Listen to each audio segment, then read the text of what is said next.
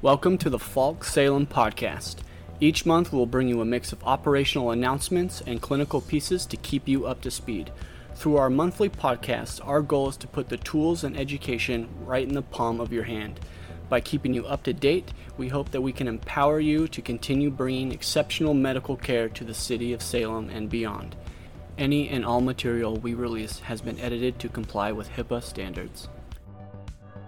For this month's podcast, we have some more good stuff lined up for you here. We're going to start with an exercise on documentation to continue off with last month's efforts to improve documentation overall in EMS.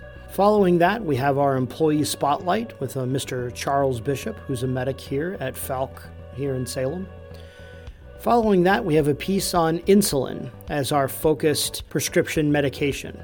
Dustin Pearson then brings us a piece on emotionally disturbed patients, focusing on schizophrenia disorders. Next, we have a piece put together by our own Bianca Paul, who will cover the basics of cardiology and the anatomy and physiology of the heart. She also has a very special guest, a former employee here at Falck by the name of Blaze, who is a flight nurse with REACH here in the Oregon area, who will continue off with the message about how important cardiology and the understanding of electrocardiograms can be for paramedics and EMTs in our entire career field. Finally, I have a piece on resiliency and cultivating resiliency in yourself so that you can have a long and fruitful career in emergency medical services. Thanks again for joining us here today, and we wish you the very best. Here are a few local announcements that we have. First off, I want to say a big, huge congratulations to a local graduating paramedic class. We had 4 employees going through a transition from emergency medical technician to paramedic, and they tackled this amidst all the challenges that COVID could potentially bring them. And for this graduating class out of Chemeketa's University, Corey, Brody, Jacob, and Eric, we're so proud of you guys for knocking this out and for taking that leap and for having to almost do double the amount of work that has to be done in paramedic school, doing it remotely, doing it online, being somewhat of your own educator in some cases. Congratulations on getting through that exceptionally hard course, and we look forward to seeing you guys working in the field here. That also being said, we have some new employees who are part of our new employee orientation program. I'd like to welcome Jaden, Anna, Aaron, and our newest EMT, Riley, to the team. Welcome. Thank you guys for being a part of our team, and have a great time working. And we hope to interview you here sometime here on the podcast and hear where you all came from. That being said, we are also hiring still. We do have some job opportunities, both part-time and full-time out there. And together with our partnership with Marion County, our vaccination program is really starting to take flight. And we'll be working with Marion County to help bring vaccinations out into the community. If that seems like something that you're interested in and you are a state-certified EMT or paramedic, we have those opportunities, as well as working in a pretty progressive 911 system, working in a fast-paced, high call volume system here in Salem, and we'd love for you to interview and be part of the team. If you're interested, take a look online and check us out. See what we can potentially offer you. You can find those opportunities through Google searching Falck Northwest or Falck here in Salem. One last reminder here for anybody who's looking to recert with the National Registry of Emergency Medical Technicians. That research cycle is coming up here real quick in March. Remember that NREMT has opened up the gates towards relaxing some of those in-person requirements for recertification hours. You can collect recertification hours by looking up any course that is CAPC accredited. This can be an online course. So long as it is CAPC accredited, those hours can go towards your NREMT recertification thanks to COVID. That stuff has at least been relaxed here for this particular research cycle here in 2021. If you need more information about that, check it out at nremt.org. But that research cycle here is coming up pretty quick in March. I'd like to throw a big heartfelt thank you out there to everyone who participated in our most recent blood drive here in February. We received 23 pints of blood, and that could help up to 66 people. Some folks have been donating for a while. Some folks, this was their very first time. Thank you again for making that life-saving donation. An interesting point to throw on out there.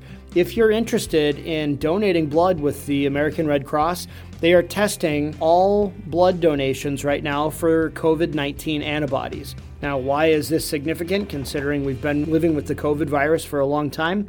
Let's say that you've been vaccinated and you're either in your first or your second round of vaccines. That's great. That means that your body is forming antibodies. If you want some proof, though, that you actually have had an antibody response inside of yourself, a great way to do that is going to be to donate blood. That way, they can actually see that you're going to pop positive for antibodies being present in your bloodstream. It's a great idea to understand if your vaccine actually took hold and if you have COVID-19 antibodies. The other cool thing is that they're also offering $5 Amazon gift cards for anybody who comes and donates. So look for a drive near you today. Look for a drive regionally. The need for blood has almost never been greater, considering it's so hard to get blood drives organized right now during COVID. Take a look out there and give it a try. See if it's something that you might be able to help folks out with. One very last note that I have for you here is recently up in the Pacific Northwest, we've gone through a little bit of another weather-related disaster with a nice deep freeze coming through and knocking out power for tens of thousands and toppling trees and in some cases ruining homes and really just making one more big challenge that we're all trying to pull through and get together with. Thank you everyone who stepped up to the plate, who has backed each other up and who's run the mutual aid calls and who's come together as a team, come together even as a region to help respond to those emergencies and help each other in need overcome once again another monumental task of responding to emergency medical needs in the midst of a massive power outage, in the middle of a nice deep freeze and an ice storm and trees falling down and power lines coming down in the region. That's really significant. And I know for a fact that if it wasn't for people who volunteered to step up to the plate and to go out there and to be with people during those moments of need and do those welfare checks and be a part of the responder community, the city would have been in a much more difficult place. The region would be in much worse shape than it is right now. And a huge thank you to all of the linemen and line women that are out there and all of the people who are working to restore power to the community, to the cities that are out there in need, to the folks that are delivering fuel and to the places that are actually distributing food and giving support to those areas. It's really, really amazing to see all those things come together. So thank you so much for all of the hard work that you're doing. It really is appreciated. For this month's documentation piece, I'd like us to do an exercise. Let's look at a fictitious narrative written in the SOAP format. This narrative should help illustrate the tenets of good charting and habits. This is also a good exercise for listening to details and looking for indicators as you determine in your own mind, what is this patient's major medical concern? And how is this patient being treated in comparison to how you might treat this patient? So, we begin. You've been dispatched by 911 to a local business for a 32-year-old female complaining of being nauseated. You responded emergent to the scene, co-response with local fire department, Engine 1. S. The patient has been feeling nauseated for the last 4 days at home, has vomited multiple times, and has not been able to eat food or drink normally. This morning, the patient awoke feeling better and came to her business today, but a few hours later began vomiting and feeling weak. 911 was called by the patient's coworker. Patient denies headache, dizziness, or vertigo, denies losses of consciousness, but feels weak when standing or attempting to walk. Denies falling or injuring her head or her body. Denies fever or chills, denies head or chest congestion, cough, shortness of breath, or difficulty breathing, or other signs of COVID-19. Denies chest pain, pressure, or palpitations. States that her abdomen hurts in all quadrants, but feels the worst in her lower right quadrant. Pain reported is a 6 out of 10, radiating to the rest of the abdomen, and worsens when she vomits. Denies blood or coffee grounds in her emesis. Denies problems passing urine or stool. Reports irregular menses, is currently not taking birth control medications, and reports that the last known menstrual cycle was approximately 2 months ago. She does have a medical history of having a previous appendectomy. O, on arrival, found patient in the restroom of her business, tracking normally, speaking in complete sentences. AAO ×4, so alert and oriented ×4. Skin is pale, cool, and diaphoretic. Pupils are pearl at 3 millimeters. Face is symmetrical. No evidence of injury to the head, face, or neck. The trachea is midline, without JVD. Equal chest rise and fall observed. Lung sounds are clear, equal bilaterally. 12-lead EKG shows sinus arrhythmia without ectopy. Noted no ST changes or T wave changes, with a QTC of 0.379. The patient is exhibiting guarding. Abdomen is rigid to the touch without distension, and patient indicating right lower quadrant when asked to localize pain. Vomit appears to be bile in consistency without evidence of blood. BGL found to be 112. Oral temperature, 97.9 Fahrenheit. A section. Abdominal pain, nausea and vomiting, weakness. Rule out pregnancy versus ectopic pregnancy versus GI, GU emergency versus nausea and vomiting of unknown etiology. The P section, our plan. On scene, patient was able to stand with 2 rescuer assistants. Moved to the cot where she was placed semi-Fowler's as position to protect her airway during vomiting spells. Vitals completed and patient was monitored during transport due to application of medications. Admin, IV, 20 gauge, left forearm, placed on a saline lock. Admin, saline bolus, 500 milliliters over course of transport. Admin, Zofran, 4 milligrams, IV push for nausea. Reports no change in her nausea after 10 minutes. Admin 50 micrograms of fentanyl for pain control. Reports improvement of pain from a 6 out of 10 to a 5 out of 10. Admin second dose of Zofran, 4 milligrams IV push for nausea. Patient reports improvement of nausea and reduced urge to vomit. Second dose of analgesia provided, 50 micrograms of fentanyl. Noted patient's reported pain improved from 5 out of 10 to a 2 out of 10. Patient now reports pain as tolerable at this level. Transported patient non-emergent to a local emergency room. On arrival, taken to room 12. Care transferred to RN Jane. Patient signed PCR under section 1 on her own behalf. Moved patient to the hospital bed via use of a multiple rescuer sheet lift and slide. Placed semi-Fowler's. Belongings were left at the bedside with the patient. Medic 99 cleared. Now, listening to this chart, you might see things that contrast your own charting habits working with this type of a patient. Did it spark your curiosity about what's going on with this patient? What's the underlying condition? What kinds of differential diagnoses were you thinking when you listened to the S and the O sections of the narrative? How about, would you have run a 12 lead?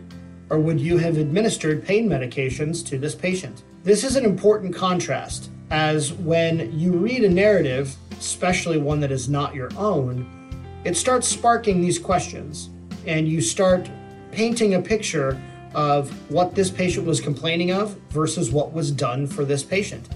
And in a lot of cases, rereading a narrative does a heck of a lot for helping you to understand how you can write better narratives. And an even better example is to read your partner's narratives. I mean, for no other reason other than you're signing that patient care report too, and you should know what is being said inside of that patient care report.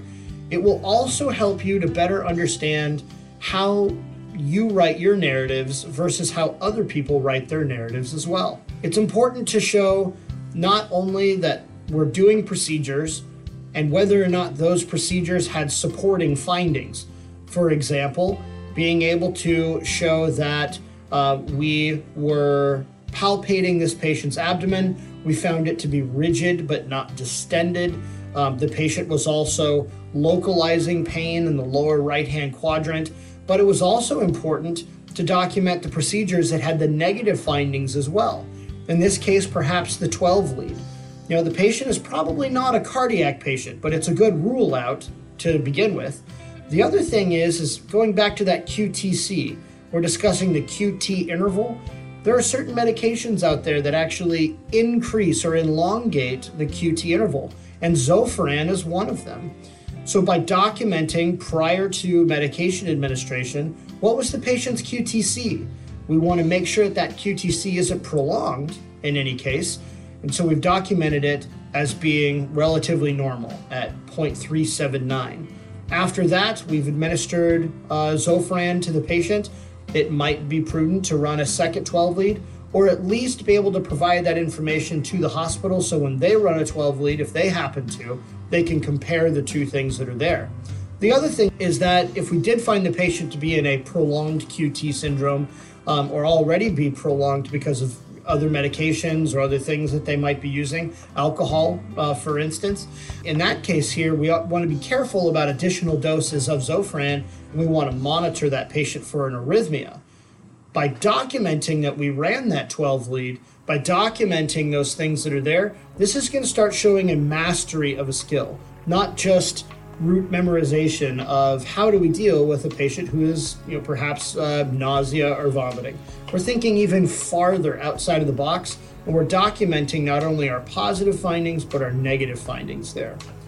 What other things might be missing from this chart? Some folks like to list their vital signs inside of their narrative. However, the vital signs are also listed in another place in the chart. They're listed in the vital signs section to include things like GCS scores. However, it might really be prudent to put vital signs that are cornerstone decision points on why you gave procedures the way that you did. If the vital signs are trending normally and are hemodynamically stable without gross anomalies on either side, you could probably just leave those in your vital signs section. However, if you're making a clinical treatment point based upon a vital sign, like profound hypotension, or profound bradycardia to justify the administration of like epinephrine or atropine or pacing. Or perhaps you have a patient that is so tachycardic that you've decided now to synchronize cardiovert. Those vital signs should be listed as supporting measures inside of your narrative. So in this case here, we gave the patient 500 milliliters of saline. I would want to know a little bit more about, was the patient hemodynamically stable? Were we justifying the saline based upon maybe dry mucosa, or maybe the patient has been vomiting now for a number of days in a row and we want to improve that patient's hydration level? Now, it's subtly said inside of the narrative that perhaps that was the reasons why we were doing that. However, it didn't flat out blatantly say why we were giving that saline there. So it leaves the reader to have to try to interpret what was going on there, or it leaves the reader wanting to ask questions. We need to show not only what the patient was complaining of, but when we make interventions, we want to show how that patient improved, or perhaps even didn't change to those interventions. Case in point, when we were dealing with the P section here, we gave Zofran to this patient. The patient did not have any changes with that first dose of IV push Zofran. So then we ended up giving a second dose of Zofran 10 minutes later, and the patient then reported improvement in their symptoms in this case. If we're only documenting the totals that we're giving, because maybe it's faster, so in your plan section, it would look a little bit more like administered a total of 8 milligrams of Zofran, patient reported that her nausea had improved. in our flow chart, it's going to show that we gave two separate doses of Zofran 10 minutes apart. But in the narrative, it almost reads like we loaded up two vials of Zofran and pushed 8 milligrams IV in one push. So when we're only reporting totals, your narrative ends up reading a little bit differently than how your flow chart reads. The other thing is that your flow chart should corroborate what's going on in your narrative. The things that you have going on in your flow chart, especially in that chronological order, you want to make sure that your narrative also supports those things. Now, we gave this patient two individual doses of 50 micrograms of fentanyl. If you're doing this via a weight base versus just a standing order, perhaps your orders are to give 1 to 2 micrograms per kilogram in your doses. If you're choosing part of that, if you're given a range in your protocol, perhaps you're calculating etomidate or something like that that's got a lot more clinical significance to it, make sure you're adding the weight somewhere inside of your narrative for future calculations.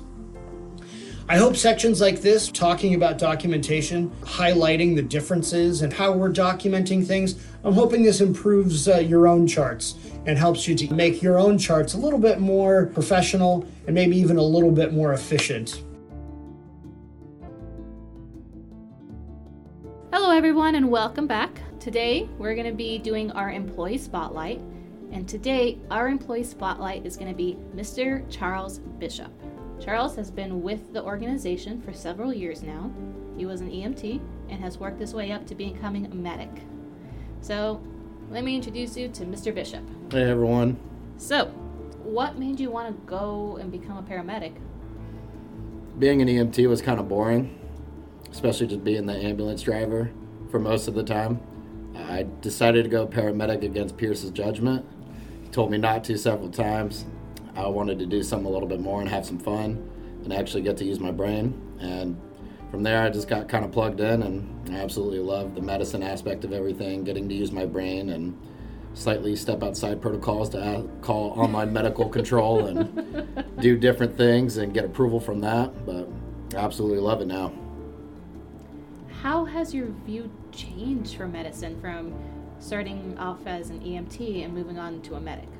As an EMT, everything's so limited. I mean, you're trained to recognize basic emergencies. I barely used my EMT scope, I felt like. I got to give Narcan a few times, never did the Epi. I gave glucose, and I think that's pretty much about it. Mm-hmm. From there, kind of learning more about what's going on inside the body with each several different types of emergency, it really just kind of opened my eyes about how great medicine was and how everyone can present differently, and no one reads the book, so no one goes off the exact signs and symptoms, and you actually have to use your brain. Yeah, we have this saying called a cookbook medic. We don't like those. You have to know your protocols, but we don't want you reading from your protocols every time you're on a call. How are you approaching your calls? Depends on the call. One of the things I learned early on, towards the end of my internship, right before I was going to test, was from Cole. And it was for patients who were severely nauseated and vomiting, people with migraine headaches who were severely nauseated and vomiting. You realize that Zofran doesn't do a whole lot once they're actually throwing up, and you pushing that Zofran doesn't do anything. Mm-hmm. So I learned about the Haldol and Benadryl combo from Cole. And unfortunately, it's not in our protocol. I know it is in some other people's protocols. So I decided from there, I'd start trying to use that and see what else I can adapt along the way. And so I've called online medical control at least over 10 times in the 7 months I think I've been a medic. Constantly asking for Haldol and Benadryl for nauseated vomiting patients. I step on a thin line for the most part, as far as protocols, and I know QA/QI loves those charts, but it's definitely fun because you can actually see a difference when you think outside just the protocol part. Nice. So how has it been working with your peers that used to be EMTs, and you guys were all EMTs, and now that you're a medic and running the call, how has that dynamic changed? Yeah, it's funny you ask, because the ongoing joke right now, at least with Chris and I, is Chris was my FTO when I was an EMT. And then don't say. Yeah, Chris was my FTO, and then I dropped down to part-time, went to medic school. During internship, Lewa was my preceptor and Chris was my partner. And then cleared my internship, got my medic, and then next thing you know, I started working with Eric Miley for a few months before he dropped down to go to paramedic school. And then Chris became my partner. So it really just came full circle. You know, some of the EMTs I've gotten to work with, it's been a blast. I absolutely love all of our EMTs. In fact, they've saved me more times than I could count. Chris is probably one of the smartest dudes I know, and he's taught me stuff I'd never learned in medic school and I never would have thought of, and that comes from a good, solid foundation of BLS experience. I only had about 2 years, I think, before I went and got my medic, but you know, the people who stay BLS for a while and truly get that experience, it truly shows, and I absolutely love working with them. Wow, you had quite the dynamic from FTO to being there with your internship and now being your partner. Yeah, Chris is definitely one of the greatest people I've known, and he's, like I said, hands down, I think he's one of the best partners you could ask for, and, you know, God bless Steve, because he's going to be getting Chris next, and that's going to be a great shift. That'll be interesting for sure. So, I hear that you're looking into critical care management, and critical care with AIR or with other locations too. So, tell me what's driving your desire to do critical care? You know, for the most part, it's just wanting to learn more about the medicine aspect. I mean, while I've been doing this for 7 months, I've spent, you know, almost a year in paramedic school, and during that year, I was attending doctor's lectures on EKGs and cardiology and all this other crazy stuff, and you know, it really just kind of ignited the fuel, you know, for me to want to do more with my life. And then talking to Cole, and everyone knows Cole's the smartest dude around here, hands down. Yes, he is. Steve, too. Talking to Steve. Steve's been doing this forever. I mean, he was critical care. He told me a bunch of great stories. I absolutely love Steve. But as far as it goes, you know, just wanting to, you know, step out of my comfort zone. I like being a paramedic here, and I plan on being a paramedic here for definitely a few more years, you know, really get that experience in. But, you know, attending these critical care courses and all this other free continuing education that's offered definitely doesn't hurt whatsoever to sit down and get some free knowledge, you know, see what you're getting into, talk to people who've been in the field. You know, that'll really explain a lot, but, you know, for the most part, I think I'm just, I'm ready to keep getting experience here and soak in all this free education while I can. That's awesome. So let's talk a little bit about your paramedic school education. How was that? How did that education translate to working as a paramedic? From paramedic school, I went to Chemeketa, so I'm going to have a bias compared to, you know, all the other schools. I'll always recommend Chemeketa. The instructors there are very knowledgeable. They've been doing this forever. They're really great. A lot of the stuff I learned in paramedic school was good for one thing, and it was taking the test. Nothing really prepares you for the streets, except talking to people who've been in, you know, certain situations, and, you know, you really just never know what to expect. In paramedic school, you know, your scene will go fairly smoothly for the most part, with the exception of an instructor occasionally throwing you off. But other than that, the scene is so fluid in it, because anything can change within a heartbeat. Medic school did not get me ready for that, but we all knew how to react and act appropriately for the most part. You know, what you learn in medic school is really good for testing, and it's really good for the field, but experience as a BLS provider and, you know, experience from talking with other medics and picking their brain is really I think what stuck with me the most and has been helping me on further calls. So you touched a little bit about your education and that you're picking up free classes and kind of furthering your own knowledge. Yes. What are some good resources that some of our viewers or our listeners can listen to or learn from? What are some resources you have? So I'm going to go ahead and throw it out there. I do not get paid by any of these people. Thank you very much. So first off, St. Fisher's Church of Evidence-Based Medicine on Facebook. Absolutely great page. Yeah. You know, Peace Health is currently running another critical care course. Mm-hmm. Jim's a very knowledgeable guy. That's all free. And I think on top of that, he also does BLS and ALS refreshers. There was a program probably about 2 months ago.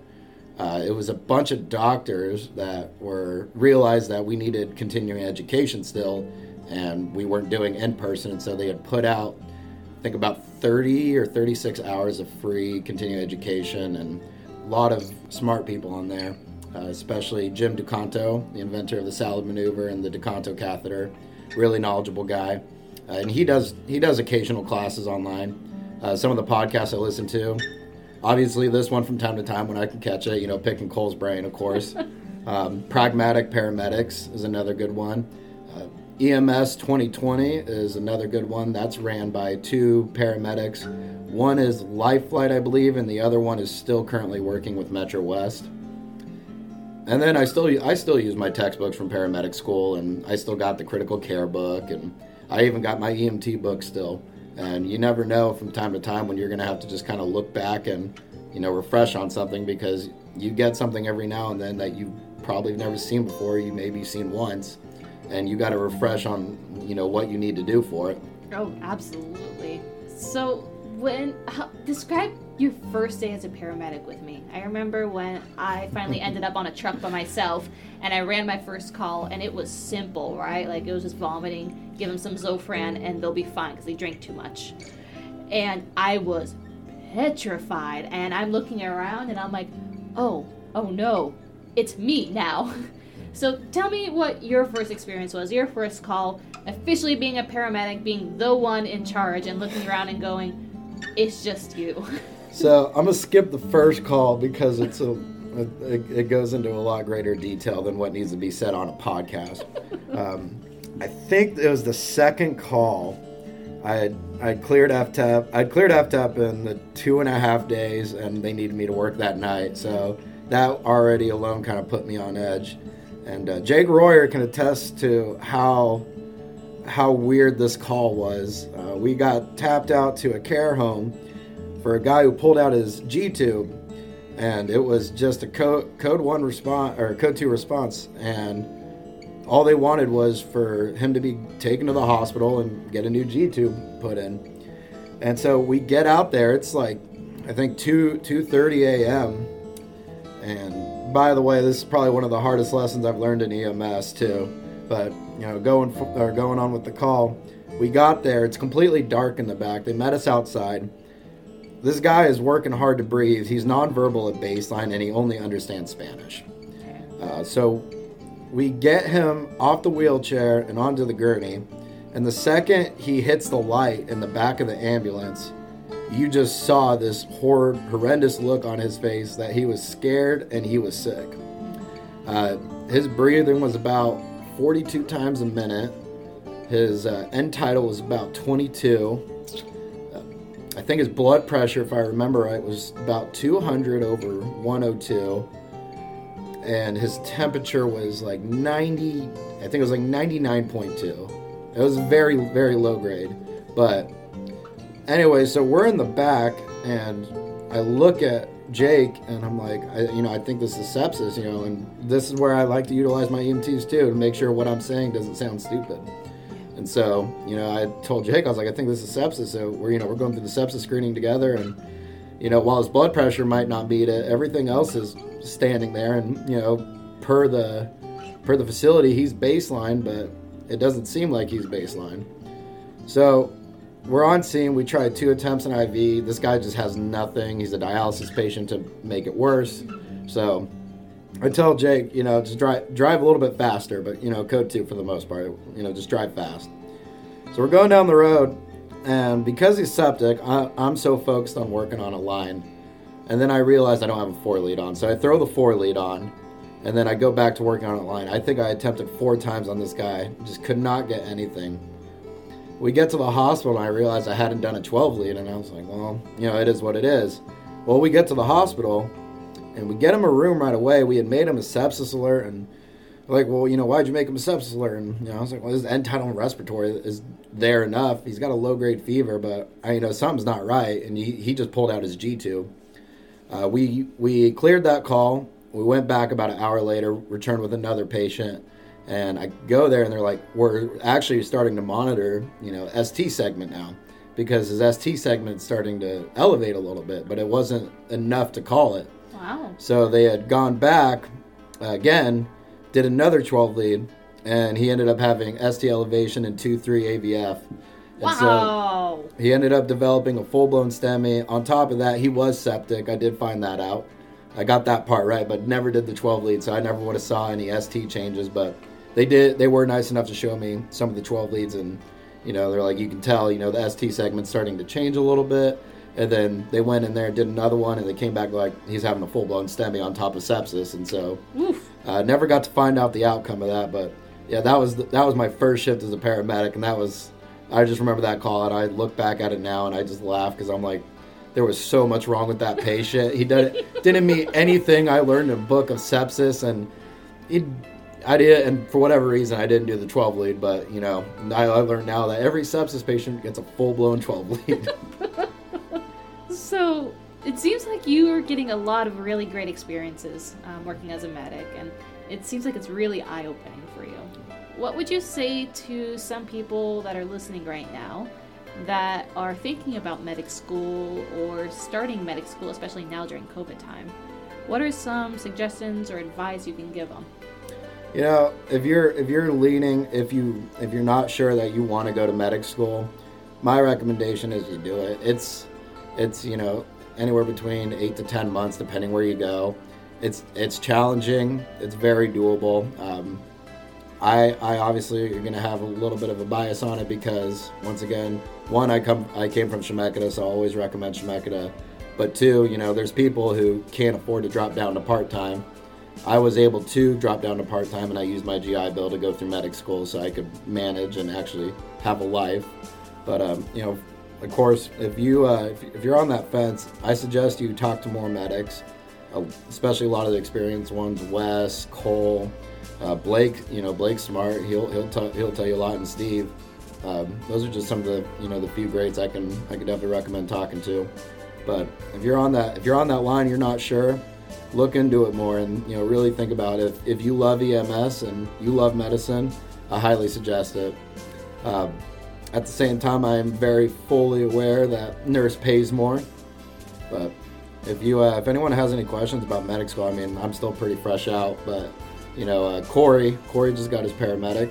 He'll tell you more about paramedic school and how it is, especially during COVID, because their whole term was COVID, whereas it was just my third term, and internship was affected by COVID. I fully recommend going. It's a blast. I love being a paramedic. I love doing my job and, you know, getting to see a difference in some of the things I get to do. So it's actually a nice feeling. Well, thank you so much for talking with us today. You have a fantastic shift. Good luck out there. Be safe and enjoy that snow. I'll try.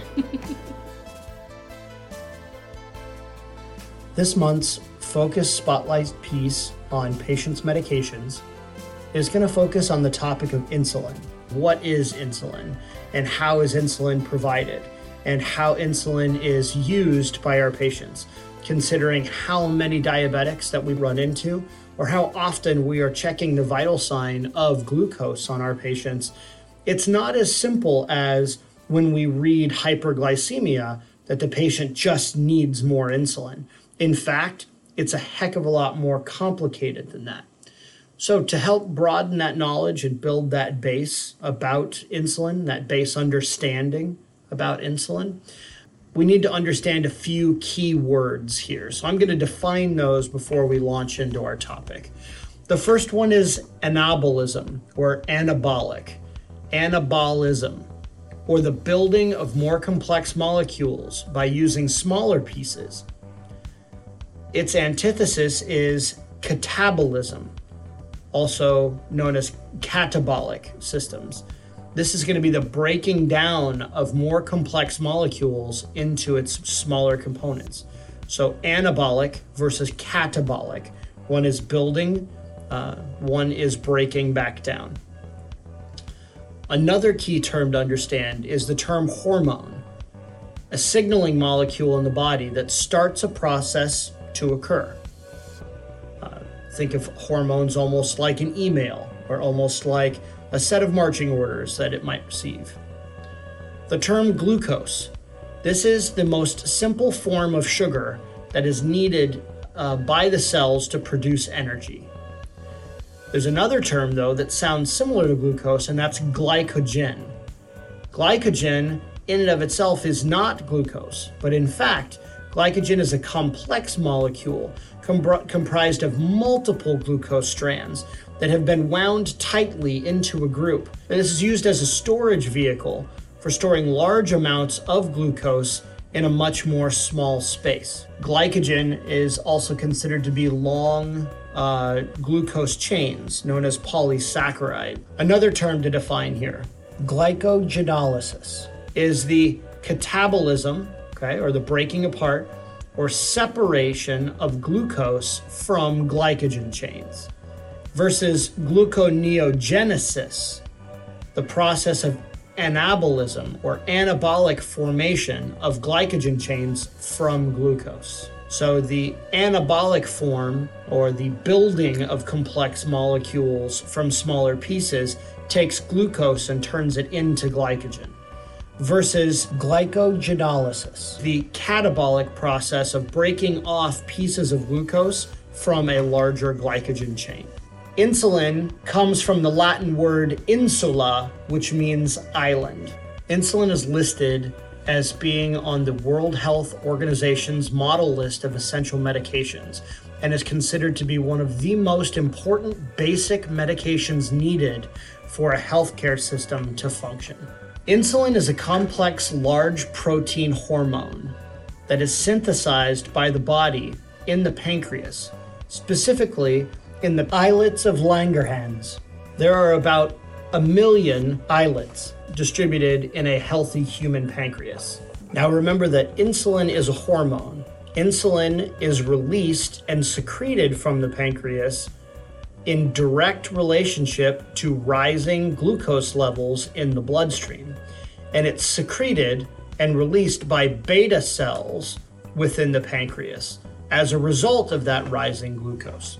Interestingly, these beta cells, they also inhibit the secretion of insulin when they detect that glucose levels are actually low in the bloodstream as well. So once again, I feel like it is really important to point out that insulin is not a form of glucose. Insulin is not a sugar. Insulin isn't really something that your body eats and uses for energy. Insulin is a hormone that is released when your body senses that you have a lot of sugar inside of your bloodstream and that sugar is ready to use. Now remember, just because the sugar is inside of your bloodstream, it does not mean that the sugar can get inside of your cells. In fact, that high level of blood sugar inside of your bloodstream requires insulin to allow the sugar to enter the cell. These two are going to work in conjunction with one another. The insulin is now going to help the sugar enter the cells. So when we think about insulin and how a patient will use that in conjunction with their diabetes, they're going to use insulin to help lower their blood sugar level by allowing the blood sugar to enter the cell and actually be used for energy production. Now, insulin also works in an anabolic way in order to help reduce these blood sugar levels, that it actually starts to promote your body's desire to store some of this glucose as glycogen. So in the response to a higher blood sugar level, this also kicks off the process of insulin secretion that then cascades down into the generation of glycogen, which is glyconeogenesis. This is where it will take these sugars and wrap them up into lipid proteins and wrap them up and turn them into fats and put them into glycogen stores inside of the liver. Insulin is also part of the catabolic function of your body. When insulin is at lower levels inside of the bloodstream, catabolic processes then take over in an effort to try to raise your blood sugar levels. So your body will then start to release more glycogen stores, will release more glucose into the bloodstream and try to raise it. Maybe this is already starting to show you a little bit more about diabetes, where if I do not have insulin production, my body might still be in a continuous catabolic process and increasing my own blood sugar levels because insulin is not there to inhibit the catabolic production of glycogen into glucose. Remember that insulin is the anabolic hormone. It is there to try to create more glycogen and create fat reserves and to allow glucose to be absorbed into your cells and give you the energy to be able to use it in an effort to lower your blood sugar levels. Without insulin there, or with mutated insulin that's not actually triggering the stop signal to the catabolic processes of glycogenolysis, gluconeogenesis cannot occur. So think about this. Insulin now really has not been around for an incredibly long period of time.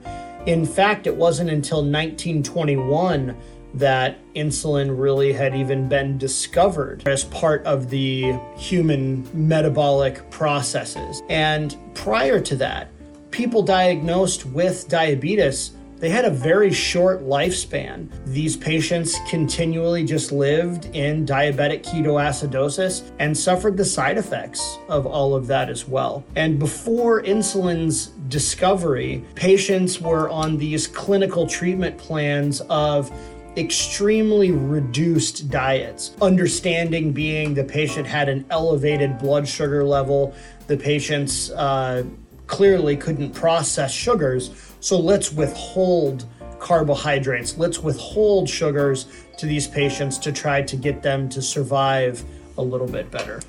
The American Diabetes Association even reports that some patients were placed on such harsh diets prescribed by their doctors that they would be allowed as little as 450 calories a day. And sometimes patients even died of starvation as a result of this.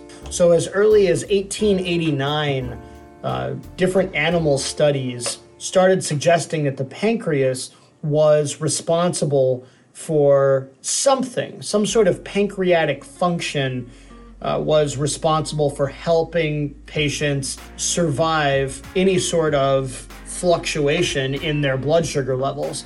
And this was done by literally removing the pancreas of an animal and watching how the animal would then go into these hyperglycemic events. And then later on, it was found that removing the specific portions of the pancreas known as the islets, it was further narrowed down to this was the location where that process was occurring. Anyways, in 1921, a young surgeon named Frederick Banting and his assistant, Charles Best, figured out how to remove insulin from a dog's pancreas.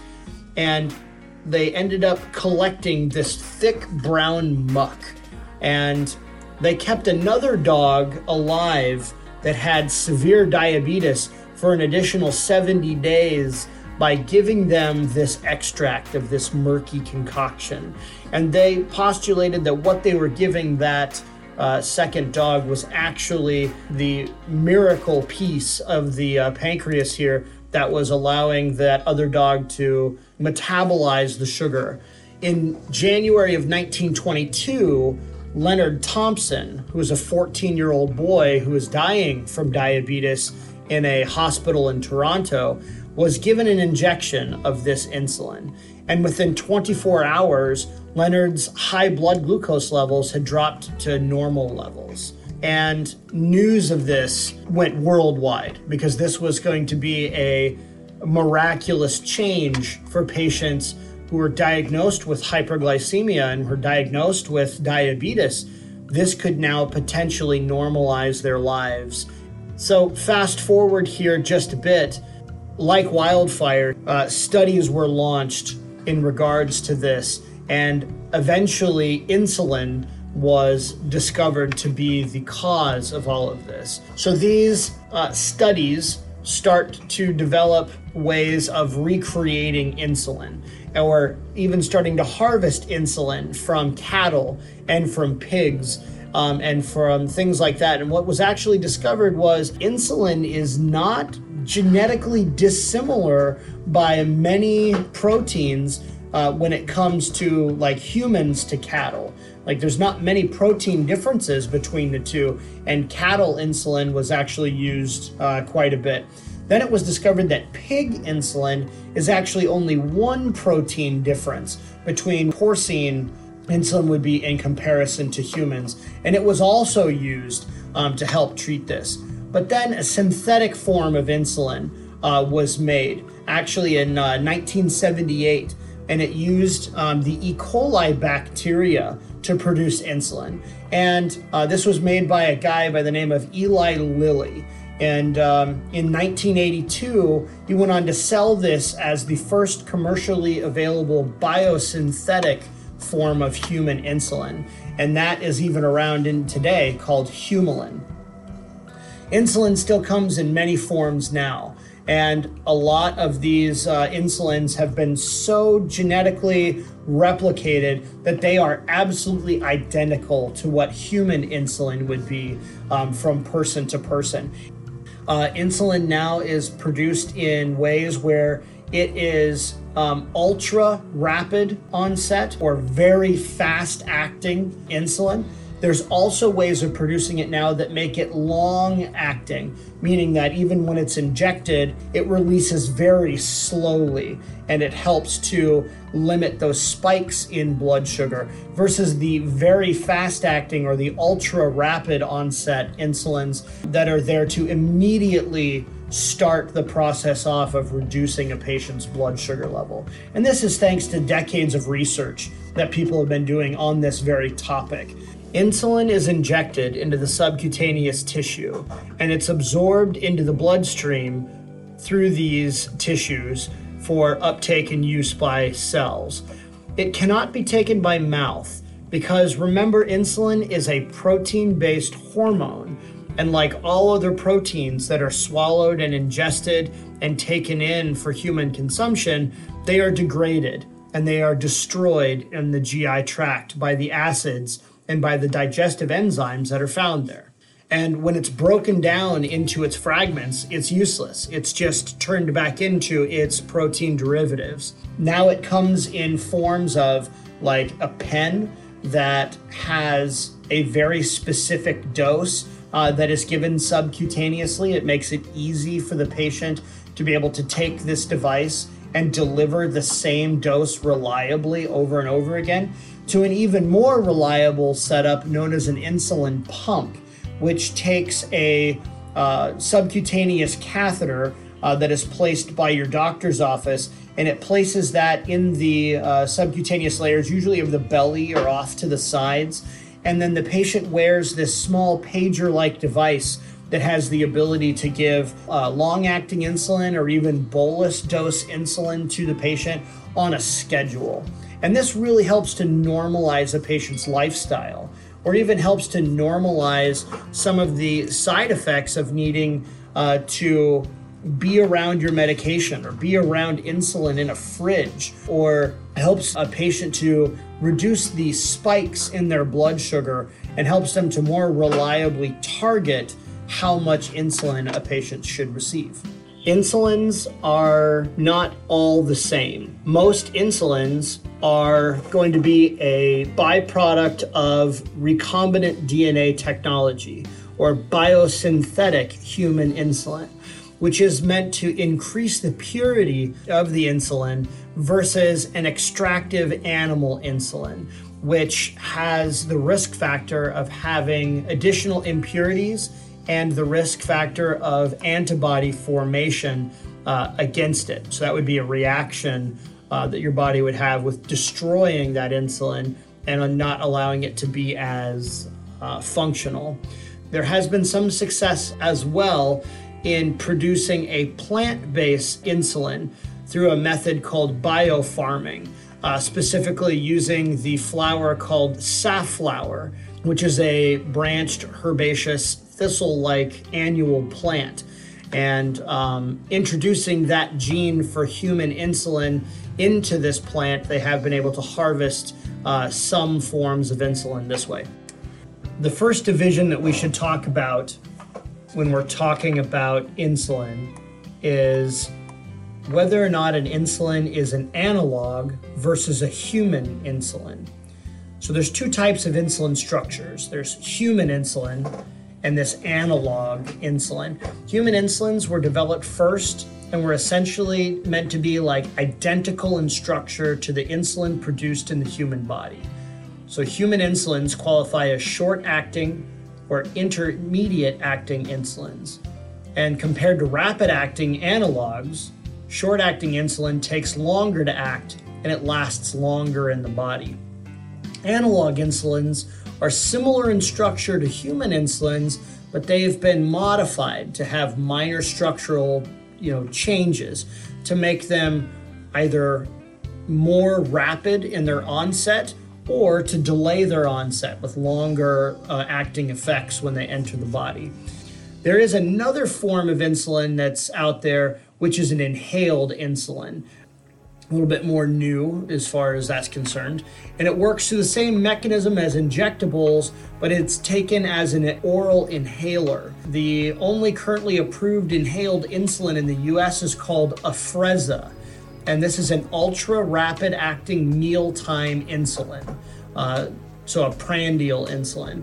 Afrezza starts working and finishes working very quickly with its onset of action at about 12 minutes after inhalation, and then it stops acting after about 90 minutes after the inhalation.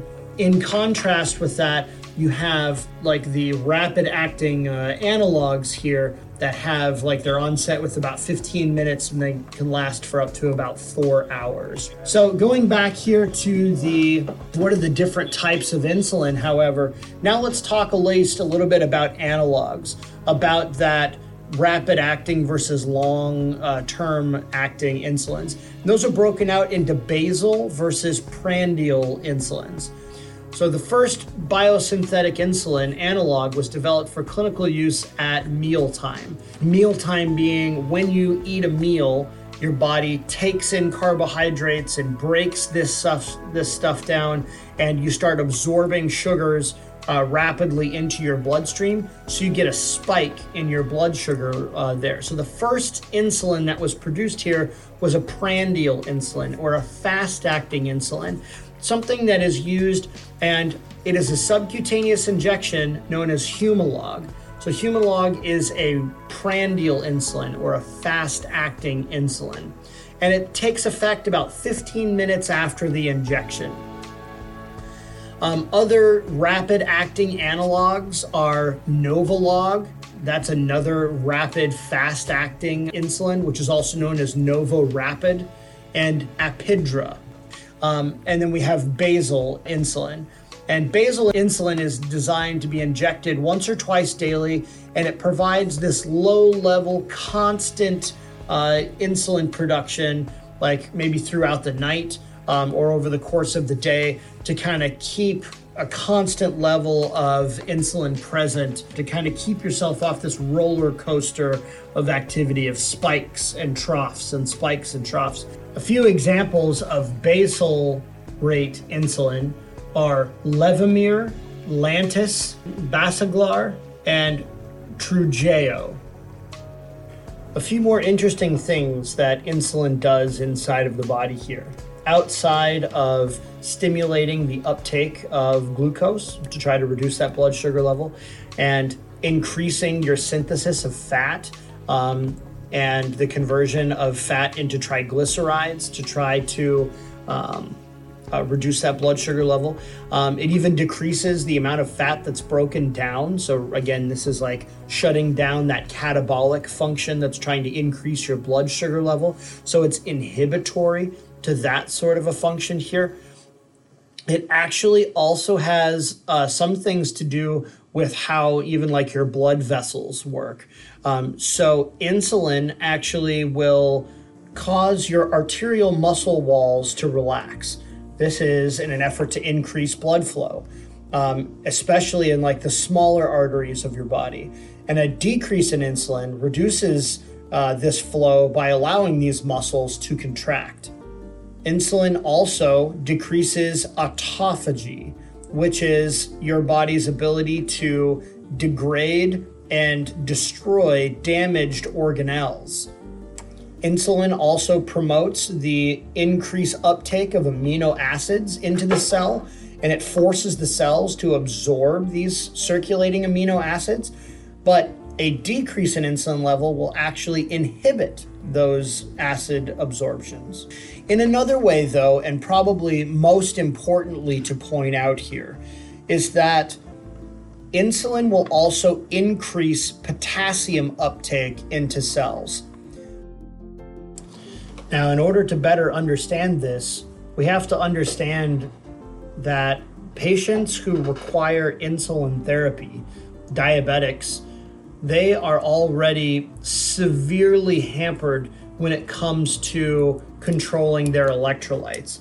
Diabetes is a disease that one of its primary symptoms is excessive urination.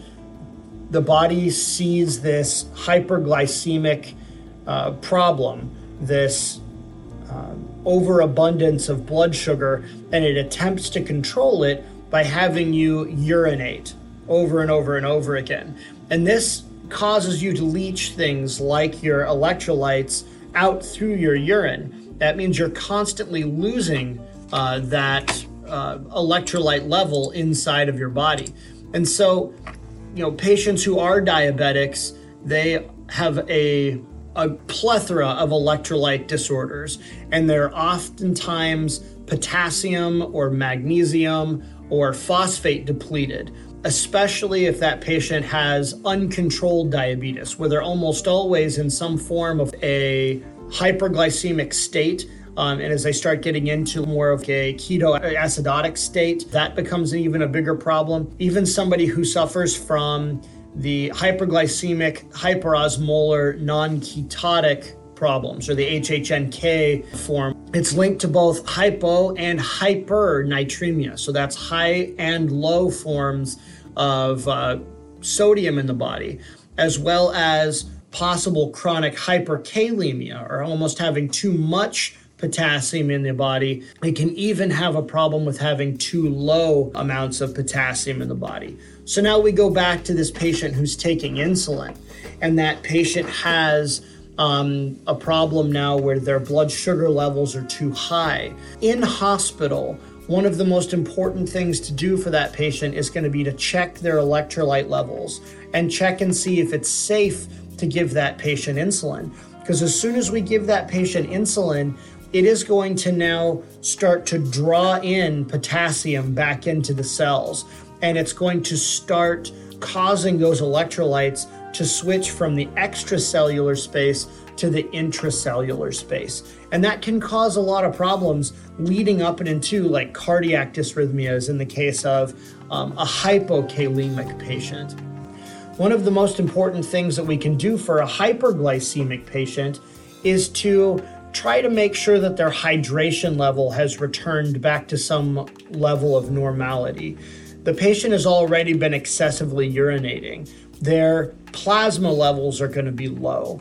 And by giving them some saline or giving them some fluids back, we're going to try to return some of that back to a normal state. And that's also going to affect their electrolyte levels. That's also going to help to try to bring them back into a normal range. Think of this as kind of like Kool-Aid. You know, if I have a limited amount of water and I add the whole flavor packet of Kool-Aid to that pitcher, I'm going to have some pretty tart Kool-Aid. However, if I just continually add water to that same pitcher, eventually I'm going to bland that flavor out. I want to try to get it right back to that range where it needs to be, that homeostatic range. And diabetes puts us in a state where we are constantly losing fluid. We're constantly urinating off this excess fluid, and our concentration of Kool-Aid is just getting thicker and more tart and more sugary We want to try to add some fluid back to that system to try to bring that hydration level back into a normal range. And this is also going to help to bring their electrolytes back into a normal range. And it's going to help to bring and help kind of even correct even some hyponatremia that might be happening. And it might help to dilute out some of the hyperkalemia. And that needs to happen before a patient is given insulin, and have their electrolyte levels checked to make sure that when we give this patient insulin, we're not forcing electrolytes into a place where we're not ready to have them yet. Because remember that those electrolytes, they do all kinds of things inside of our body. One of the chief most things that especially sodium and potassium are responsible for is for cardiac depolarization waves. We already know that hypokalemia or even hyperkalemia can be associated with cardiac arrhythmias when administering insulin in hospital or in the ICU. This may help to highlight why sometimes controlling diabetes can lead to emergency medical services being called. I know from my own anecdotal history of working with diabetes and working in emergency medical services, a relatively common thing that we run into when we're dealing with hypoglycemic patients are patients that are taking these sorts of medications, especially medications that have rapid onset that reduce a patient's blood sugar level. And a patient who's taking a prandial medication, remember that's going to be your rapid onset or your ultra fast onset insulin that's meant to act very, very quickly to reduce your blood sugar level by forming glycogen and allowing your body to take up that blood sugar. That means that if that patient takes that rapid onset medication, they need to eat along with it. They need to have something that's helping to bump their blood sugar up, where their body is absorbing these nutrients and trying to raise their blood sugar level, while this insulin is there doing the same thing, trying to lower their blood sugar level. But if I'm a patient who's already struggling with this, or perhaps I woke up in the morning, I always take my 5 units of insulin, so I go to the fridge, I take my 5 units of insulin, but I'm tired. Maybe my kids kept me up all night, or maybe I'm having a bad day. Maybe my bed was just really, really comfortable. Or maybe that patient isn't feeling very good and they go back to sleep. Those patients can have a direct nosedive of their blood sugar level, you know, for hours after that might occur, which might lead to the patient having onset of a seizure or being altered.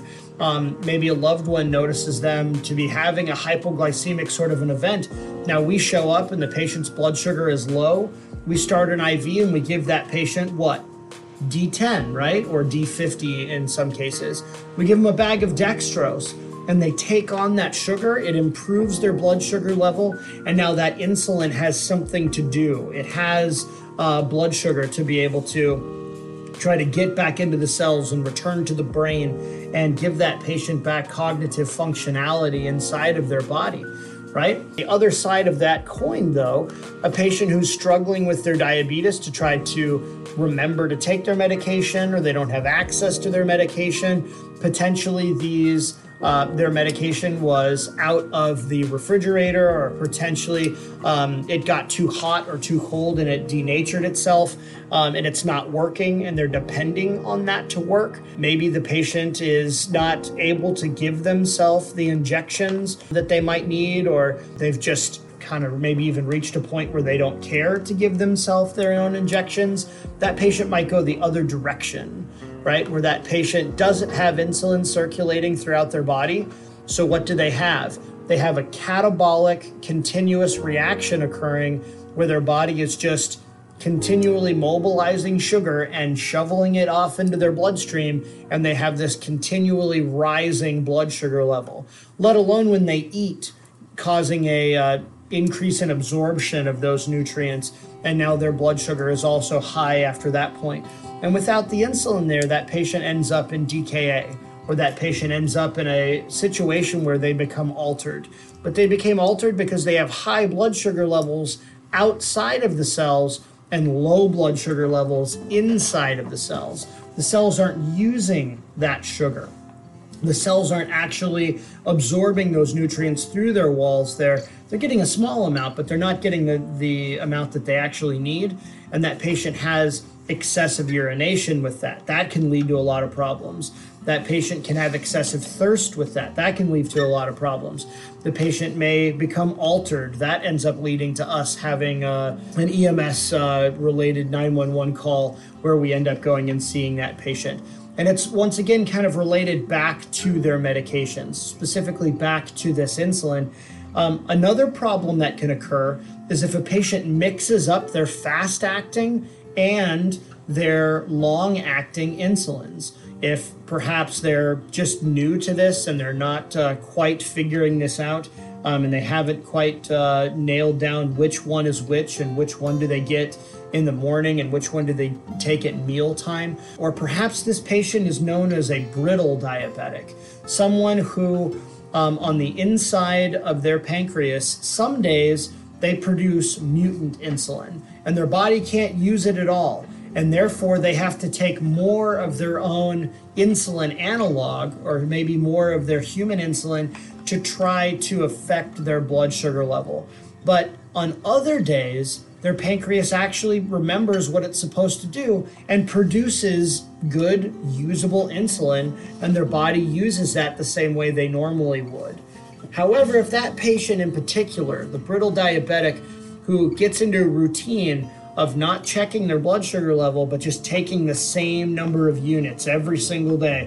I wake up and I get me my 5, right? Well, on a day where they're already producing their normal insulin inside of their body, and then they give themselves their own injection of insulin when their body already has that insulin production there, they can end up in a nosedive.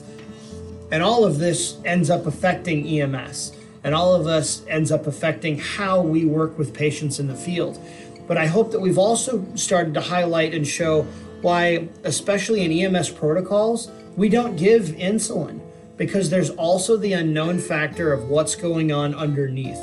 Why did that patient end up in a hyperglycemic sort of an event to begin with?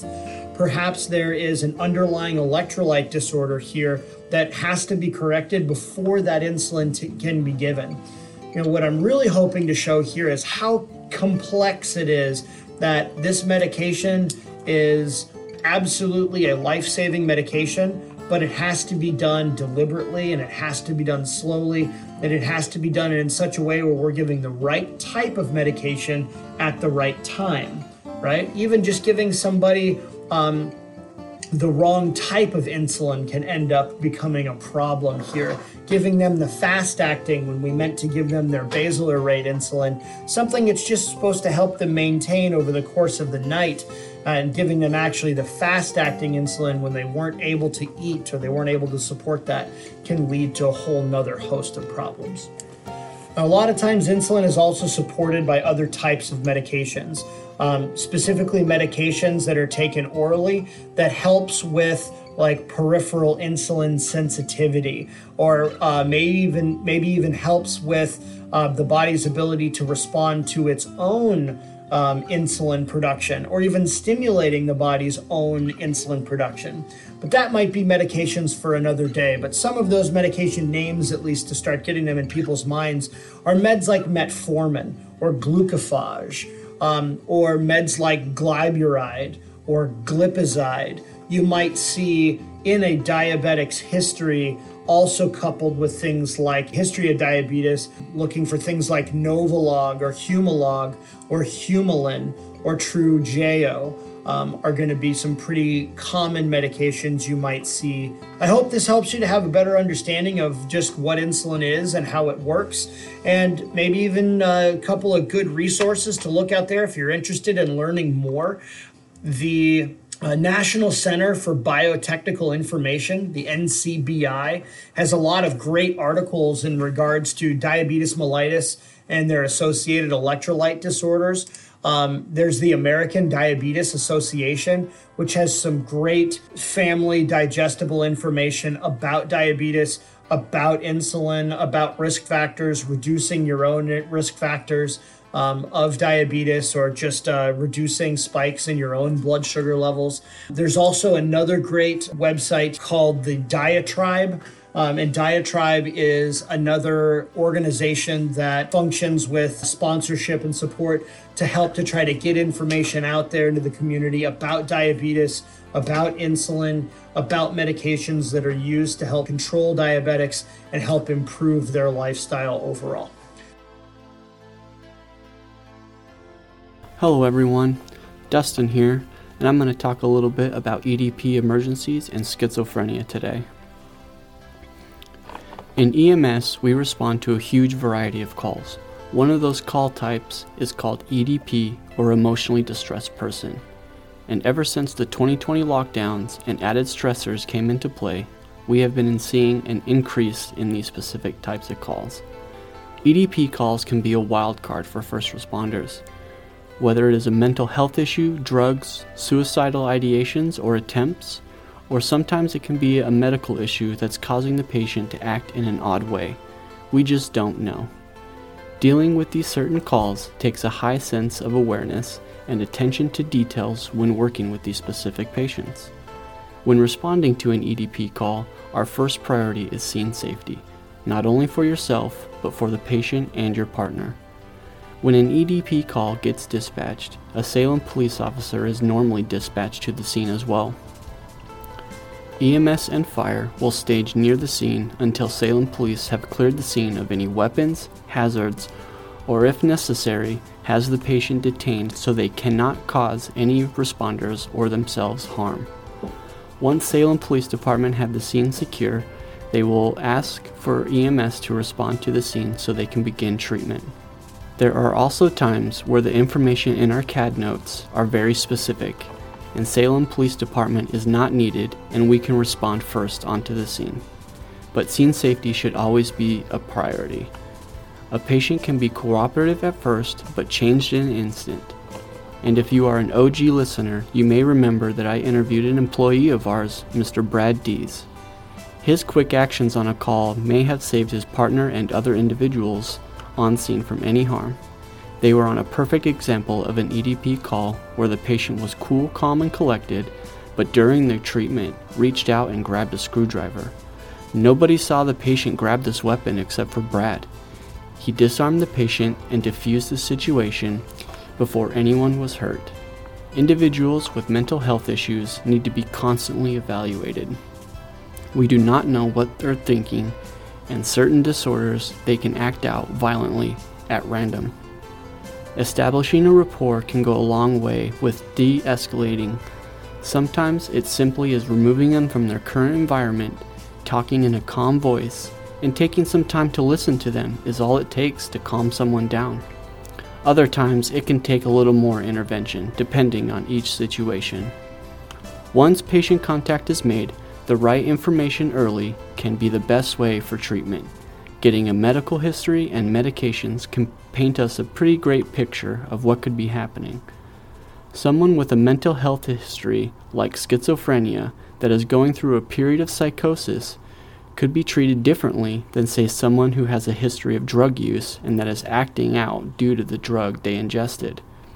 Or if someone attempted suicide because of depression, or if they were trying to end the voices screaming in their head. Each call and each individual is different, but let's talk a little bit about schizophrenia. What exactly is schizophrenia? Schizophrenia is a disorder that affects a person's ability to think, feel, and behave clearly. Schizophrenia is translated to split mind, but which is not necessarily the case. This is not a multi-personality illness, but more of a split from reality. There is a wide range of symptoms that is associated with schizophrenia. The ones we typically think of are called positive symptoms. These symptoms that add behavior to the experience. They often present as hallucinations, both visual and audio, delusions, incoherent speech, paranoia, agitation, or even fear. There are also negative symptoms. These subtract things from behaviors such as lack of motivation, the inability to express emotion, disassociation from friends and family, and a loss of interest in things that they were once interested. We also have disorganized symptoms. These present like word salad and the inability to focus on anything. Many of these are related to common mental health symptoms. Most people see this behavior as drug influence behavior, which can be a big part of it, but in reality, the person could be suffering from something that they have little or no control of and needs help.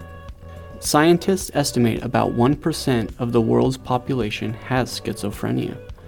The first event of psychosis normally presents for males in the late teens and early 20s, and for females in the late 20s and early 30s. Studies show that it has a strong genetic link. A person is 10 times more likely to have the disorder if a parent or sibling has it, and a 40 to 50% chance if you are a twin with someone who is diagnosed, even if you were raised apart. The best way to treat this disorder is early recognition. The dehumanizing of the disorder can cause people to neglect treatment.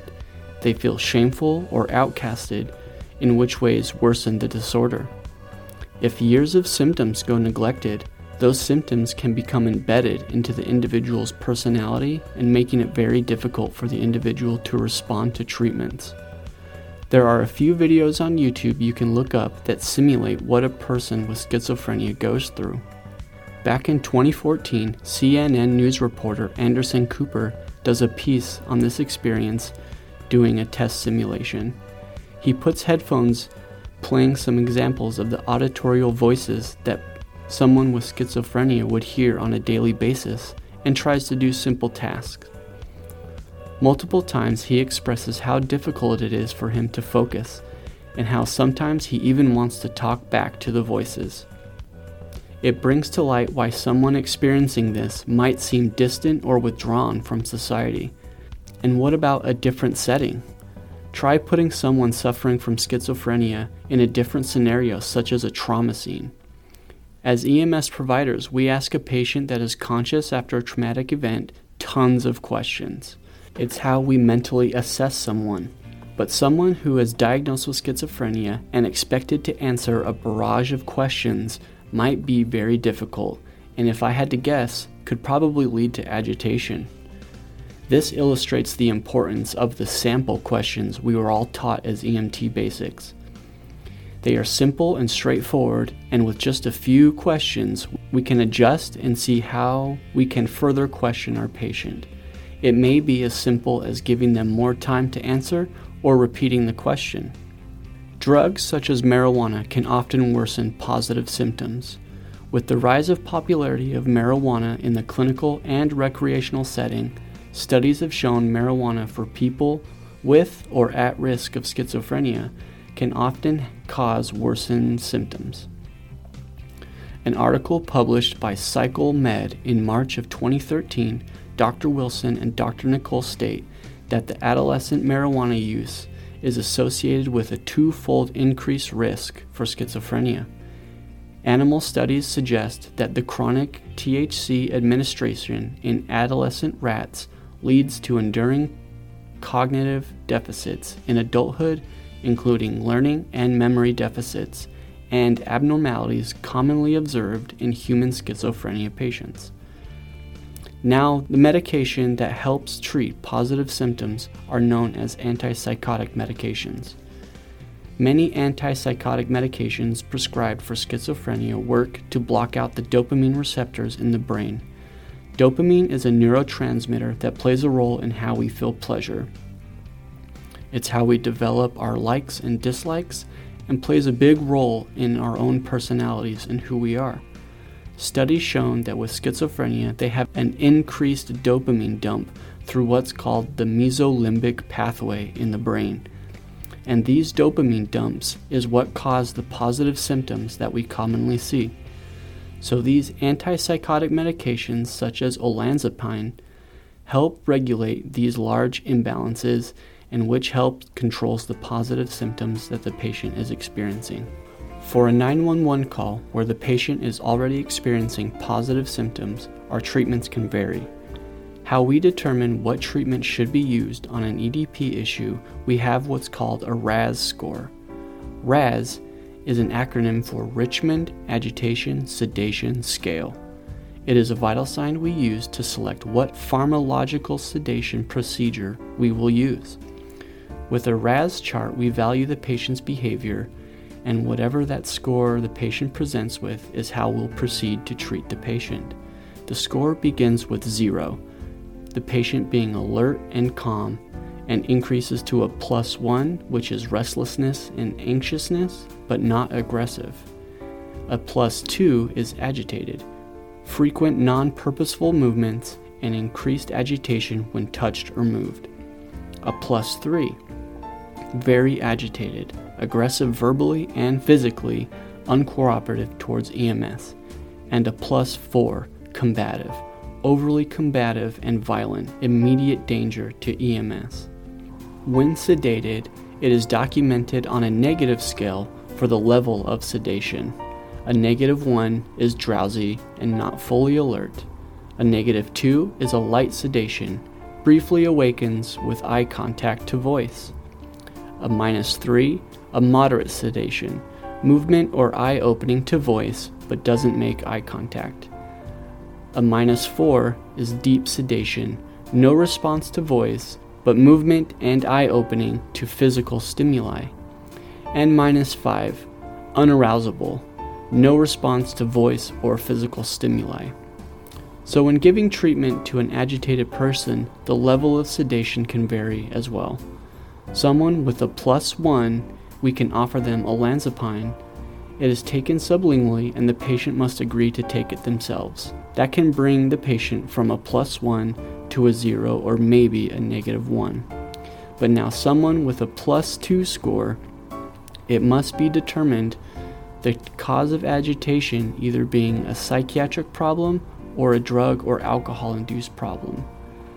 If determined a psychiatric issue, the sedation drugs administered have a specific order, Haldol and diphenhydramine. If the patient continues to be agitated, we can follow up with Versed. A patient that is a +3 or above is an immediate threat and should administer Versed, Haldol, and then diphenhydramine in that order. And then we can titrate Versed every 5 minutes to control the agitation as needed. Once the patient is sedated, we must consider and treat any medical causes of combativeness and side effects of the medications, such as hypoxia, hypoglycemia, injuries, and hypotension. I hope this segment sheds some light on understanding EDP and schizophrenia calls, and how we see and treat them in EMS. Schizophrenia, as well as many other mental health issues, continue to be extensively studied and can affect people in a variety of different ways. I hope this piece helped you understand that someone suffering from not only schizophrenia, but any mental disorder is still a human being, and if treated correctly, can have a complete and normal life.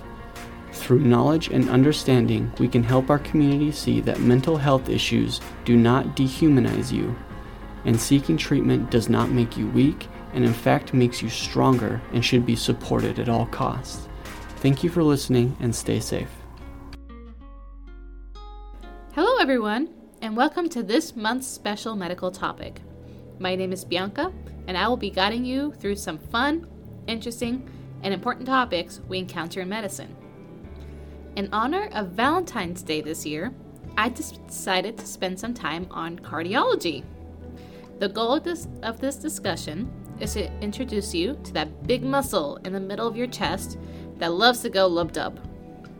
We will walk through the basics of your heart and take a dive into the specialized portion that paramedics just love to talk about, heart attacks. We also have a special guest that will be joining us later on today. Without further ado, let's begin. Some could argue that the heart is the most important organ in your body. You could have no brain activity and still be considered, quote, alive. If your heart stops beating, well, then you're not so alive anymore. Of course, there's always exceptions to those rules. I'm looking at you, Elvad. But for the vast majority of people, when your heart stops beating, you're dead. Because it's so important for us to keep that heart beating, it shouldn't be surprising that over 70% of the medications we carry on our ambulances affect the heart in some way. So let's take a look at the heart. The heart can be divided into two sections, mechanical and electrical. If it physically moves, then it's mechanical, and if it has to do with electricity, then it's electrical. Easy, right? First, the mechanical part. You have four chambers in your heart. Two of them are the left and right atrium, and the other two are the left and right ventricles. Between your chambers, you have valves that ensure that the blood does not back up but continues to move forward. These are known as the tricuspid valve, pulmonary valve, mitral valve, and aortic valve.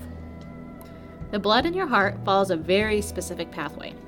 If there's any deviations from this pathway, then all sorts of problems arise, including leaky valves, valve failure, or ventricular septal defects. Let's review the pathway of blood through your heart. Deoxygenated blood enters into your right atrium from your vena cava. This blood is then pumped through the tricuspid valve to the right ventricle. This blood, since it's still deoxygenated, needs some oxygen. It accomplishes this by going through the pulmonary valve to the lungs. When the blood's in the lungs, it becomes reoxygenated through our breathing. This oxygen-rich blood then returns from the lungs into your left atrium. This blood is then pumped through your mitral valve and into the left ventricle. Your left ventricle is the strongest muscle group in your heart. It's responsible for pumping the blood out of your heart through the aortic valve and to the rest of your body. That's a lot of strength. You feel that last step every time you feel a pulse. That's your ventricle contracting. Pretty simple, right? You can appreciate how important it is for this process to continue in this linear fashion. When it doesn't go as planned, well, you get some backup problems. So now that we have a good reminder of the mechanics of a pulse, let's dive into the electrical portion. Your heart has its own power plant. Each cardiac cell is able to generate its own electrical activity independently. You can thank the following four ions for this: sodium, calcium, potassium, and chloride. The first thing to remember is that sodium and calcium sit outside the cell. When they enter the cell, that gives a positive charge and deflection. Potassium exits the cell and will cause a negative charge and deflection. So, the first part of the action potential is the resting rate, which is called phase zero. The membrane potential sits between minus 85 to minus 95 millivolts. When the sodium channels open, this is called excitation, that causes a positive shift in the membrane potential. This is your R wave and S wave in your EKG. You'll see this as an upward and then downward deflection in your EKG. Next, the calcium channels open. Since calcium is still a positive charge, it doesn't change the voltage much, which means you see a flat line on your EKG. This is your ST segment. When calcium finally slows down, potassium shows up to the party. As potassium channels open, it repolarizes the heart. This will be shown as the T wave on your EKG and will lower the membrane potential back to its resting levels. So let's take a second to review refractory periods. We have two simple moments during the heart conduction: the absolute refractory period and the relative refractory period. The absolute refractory period is when it's impossible for an action potential to be activated. This is because the sodium channels we were talking about are inactivated. This is when you have your shift from sodium to calcium. The relative refractory period is when the action potential may be activated if the stimulus is large enough. This is because some of the sodium channels have recovered. However, we also have that flow of potassium at this time. So if the stimulus is large, then the sodium can flow back into the cell, overriding the potassium. This will generate another contraction of the heart. So why do we care? Well, this is important when we're cardioverting our patients. You know, you set up those little white hats that sit on top of those, not after, the QRS complex. Then you hold down the shock button and the shock lines up with the top of the QRS complex. And hopefully that shock will hit the R wave and cause a cardioversion. When you don't have those little white hats in place on the QRS complex, you may get an RNT. Now, there may be a lot of medics right now nodding their heads and going, "Yep, med school taught me an RNT equals VFib." You're right. But what does that mean? If you decide to cardiovert your patient without lining up on the R wave, which is called defibrillation, by the way, guys, this may run you the risk of that electrical current hitting the T wave. This T wave is a relative refractory period because that's when potassium is bringing your cells back to their resting voltage. So the large stimulus, like say an external electricity from your monitor, that hits during the relative refractory period on the T wave will cause an R, because of the R wave, on T, the T wave, causing that V-fib or a big squiggle line on your monitor. Not only now do you have to defibrillate your patient, but you'll also have to explain to your medical director how you forgot to line up your charge. We don't want that for you. Now, let's follow the electricity in your heart. Even though each cardiac cell fires independently, there is a coordinated effort in place by your heart. You can thank the SA and AV node for this. At the top of your heart, you have a sinoatrial node, or the SA node. It generates an electrical impulse ranging from 60 to 100 beats per minute. This electrical activity goes down the atria. This will then reach the atrioventricular node, or the AV node. Your AV node is the backup plan. If the SA node decides it does not want to work properly, the AV node will take over, kind of like a backup generator. The intrinsic firing rate of the AV node is between 40 to 60 beats per minute. After the electrical pulse travels to the AV node, it will go down the ventricles and split into the left and right bundle branches. From there, the branches will go into a large network of wires called the Purkinje fibers. This then causes the ventricles to contract. If, for some reason, the SA and the AV nodes decide they don't want to work anymore, then the Purkinje fibers kick in. Their firing rate is between 20 to 40 beats a minute. That's not a really good pulse, and it doesn't really lead to a long lifespan. Oof, that's a lot to cover. So, you may be thinking, well, how do I check to see if the electrical activity in someone's heart is doing the right thing? Well, let me introduce you to the electrocardiogram. In 1924, William and Tovin won the Nobel Prize for Physiology in his research and creation of the EKG or ECG.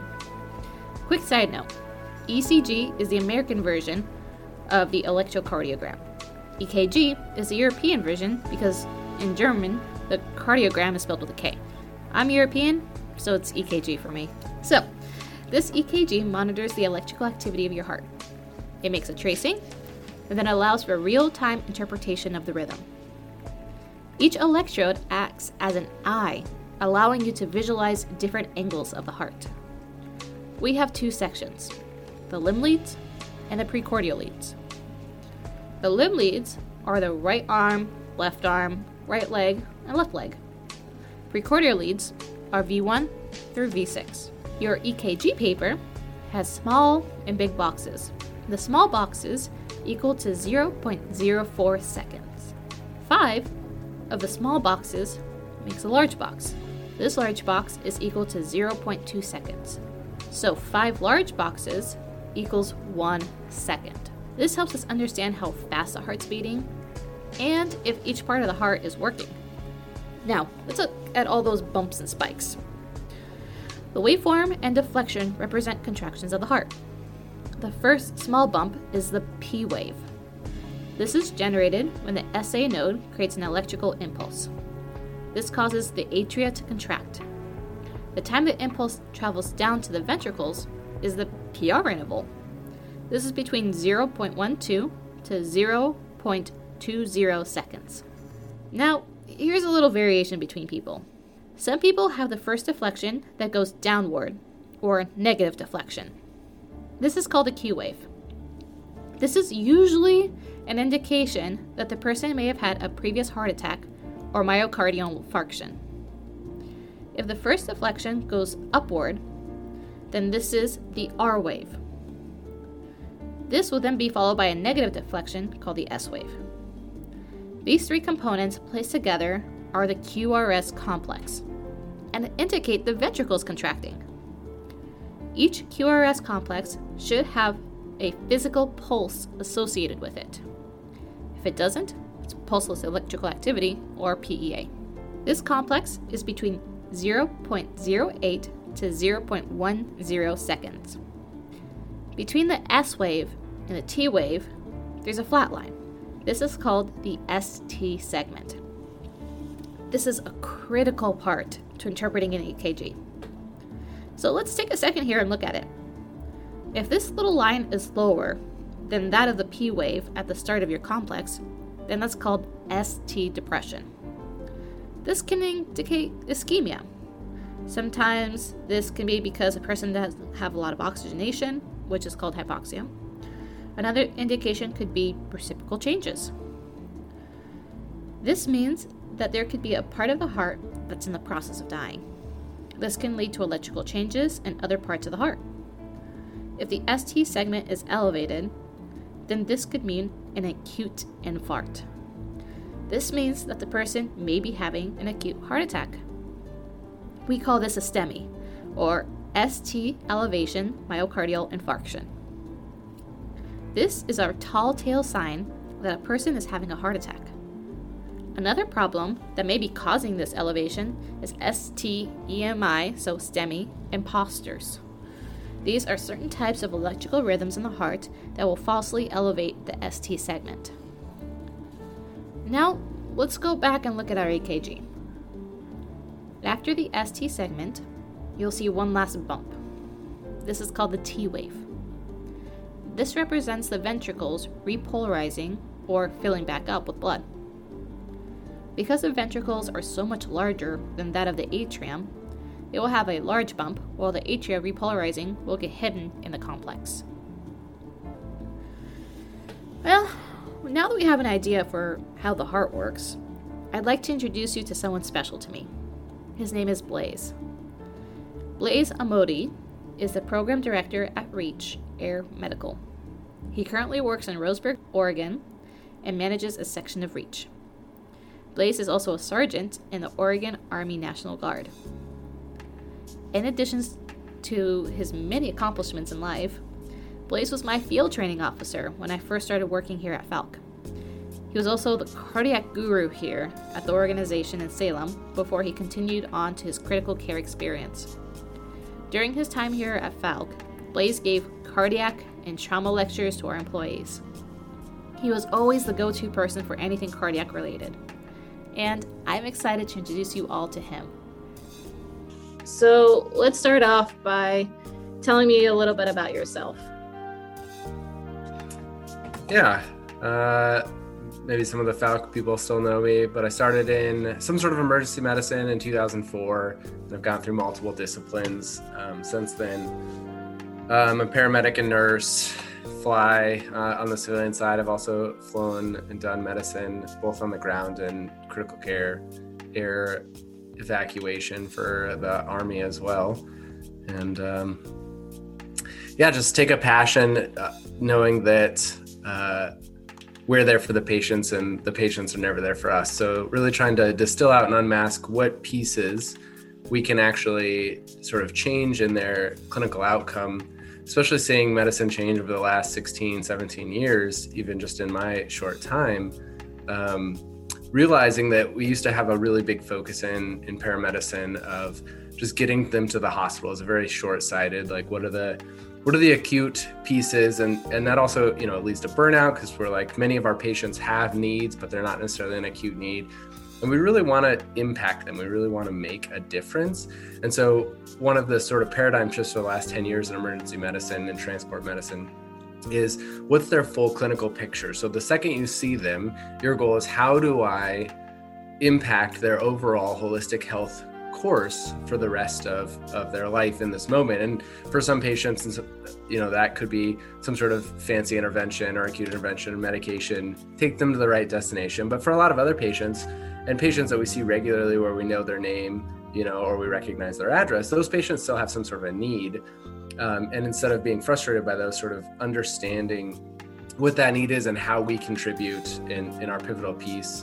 One of the things that's talked about in military medicine is the first provider to lay their hands on the patient dictates their overall outcome. And that's generally thought about in a trauma setting, because if you run a trauma scenario poorly, even if they survive, their outcome might be significantly worse. There might be higher morbidity and mortality, but there might be greater disability or whatever it may be. So often we are the first hands laying on patients and really dictating from start to finish when they get discharged and potentially the rest of their life. And cardiology is kind of one of the biggest pieces of what we actually do, even though it feels relatively routine and kind of benign.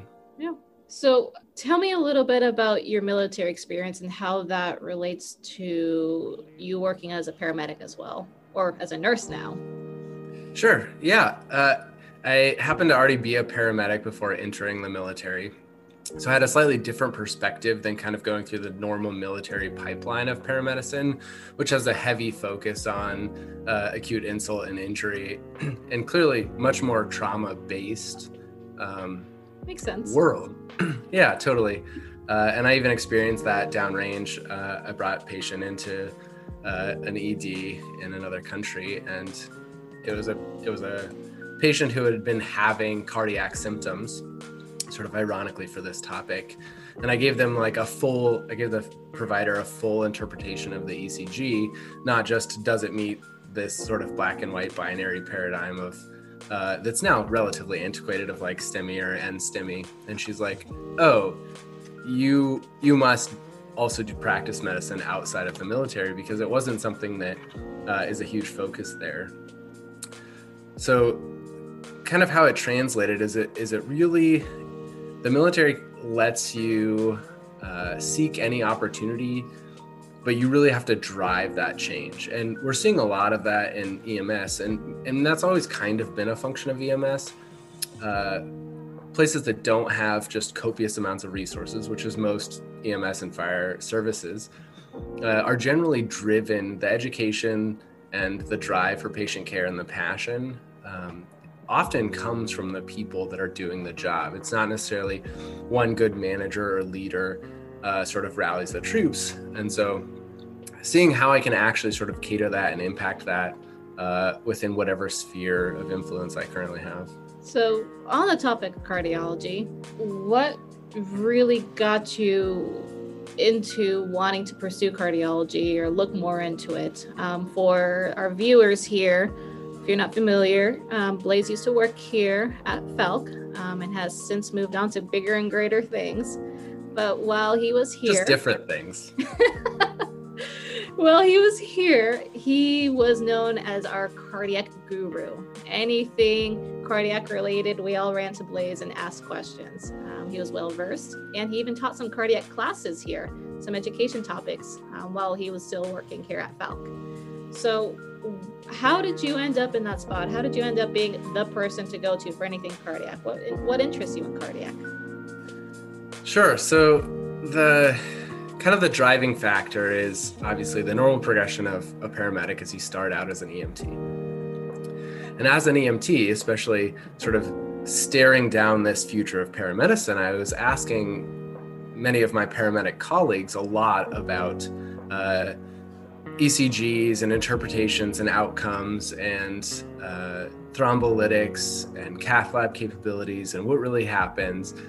And I actually wasn't that satisfied with answers from people who are incredible clinicians out in the field. And some of that comes down to the way in which we've approached cardiac. And some of it also just comes down to cardiology and electrophysiology patterns in a time frame. So initially, in 1994, well before my time in transport medicine, was really when the last real good randomized control meta-analysis was done for cardiology. So ultimately, even in 2004, when I was starting out as an EMT, the data around ECGs and 12 leads in cardiac cath versus thrombolytic therapy, not just in EMS, but overall as a discipline was relatively lacking. And so we don't necessarily have access to anything in the transport setting to really do a deep dive into some of that. And we have to rely on hospital outcomes. We have to rely on hospitals to do studies. We have to rely on, places to really produce that data and help drive our care. So then I got into paramedic school.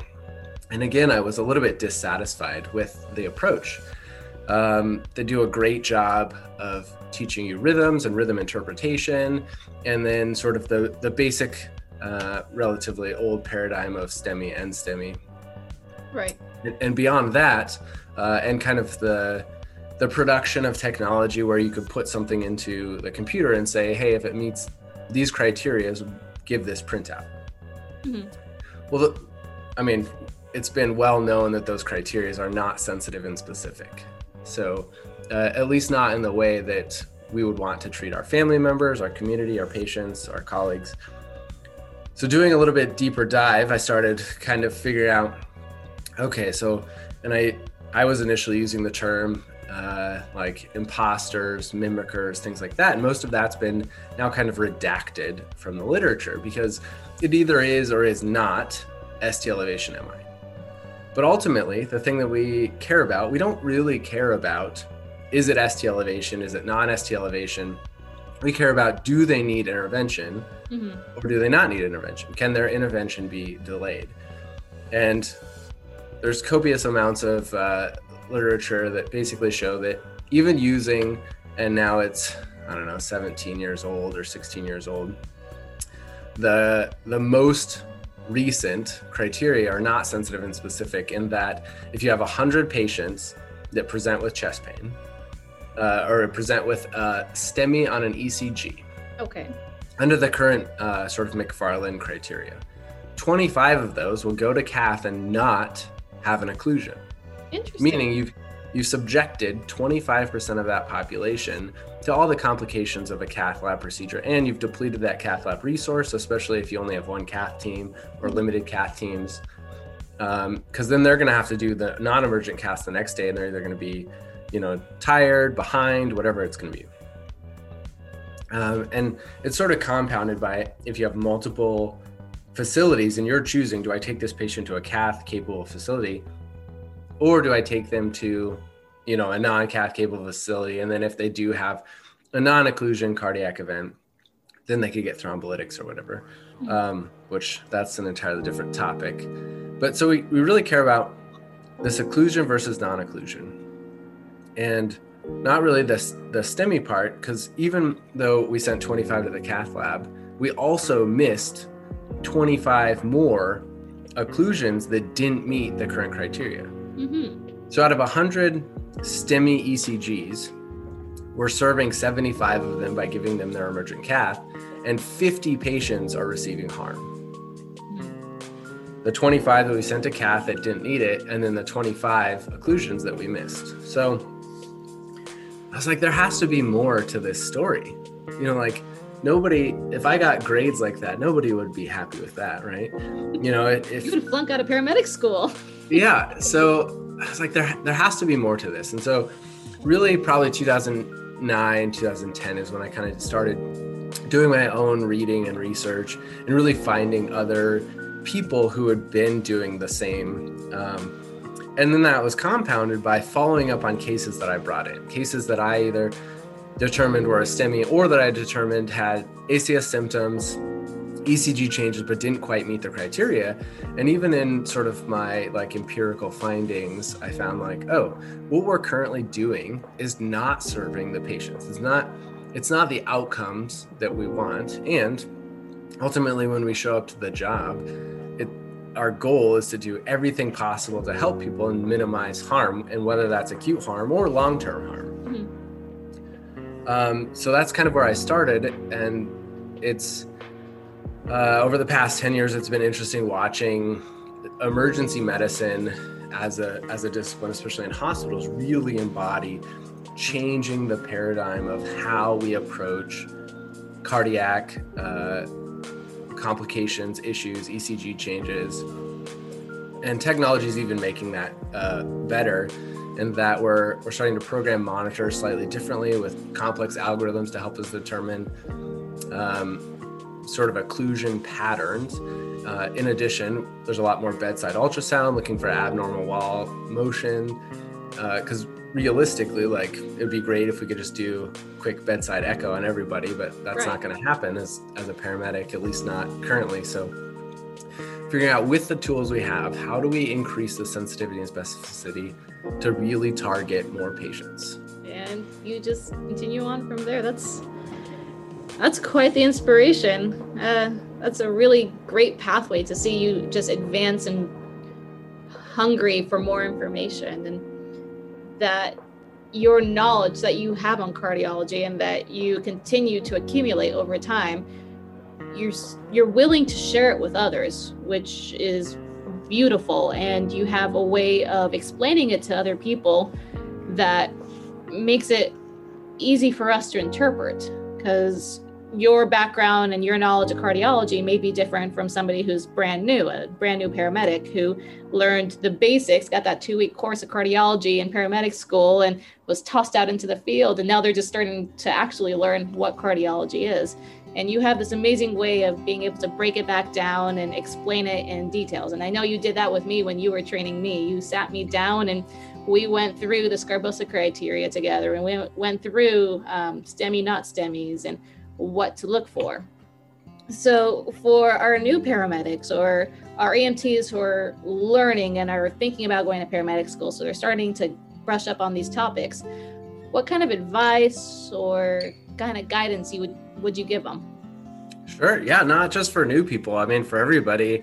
And I didn't invent any of this. So sharing it is just, it is sort of an extension of things that have been shared with me, sort of as a collaborative effort in the medical world. The monitor that we have on an ambulance is one of the most expensive tools that we have.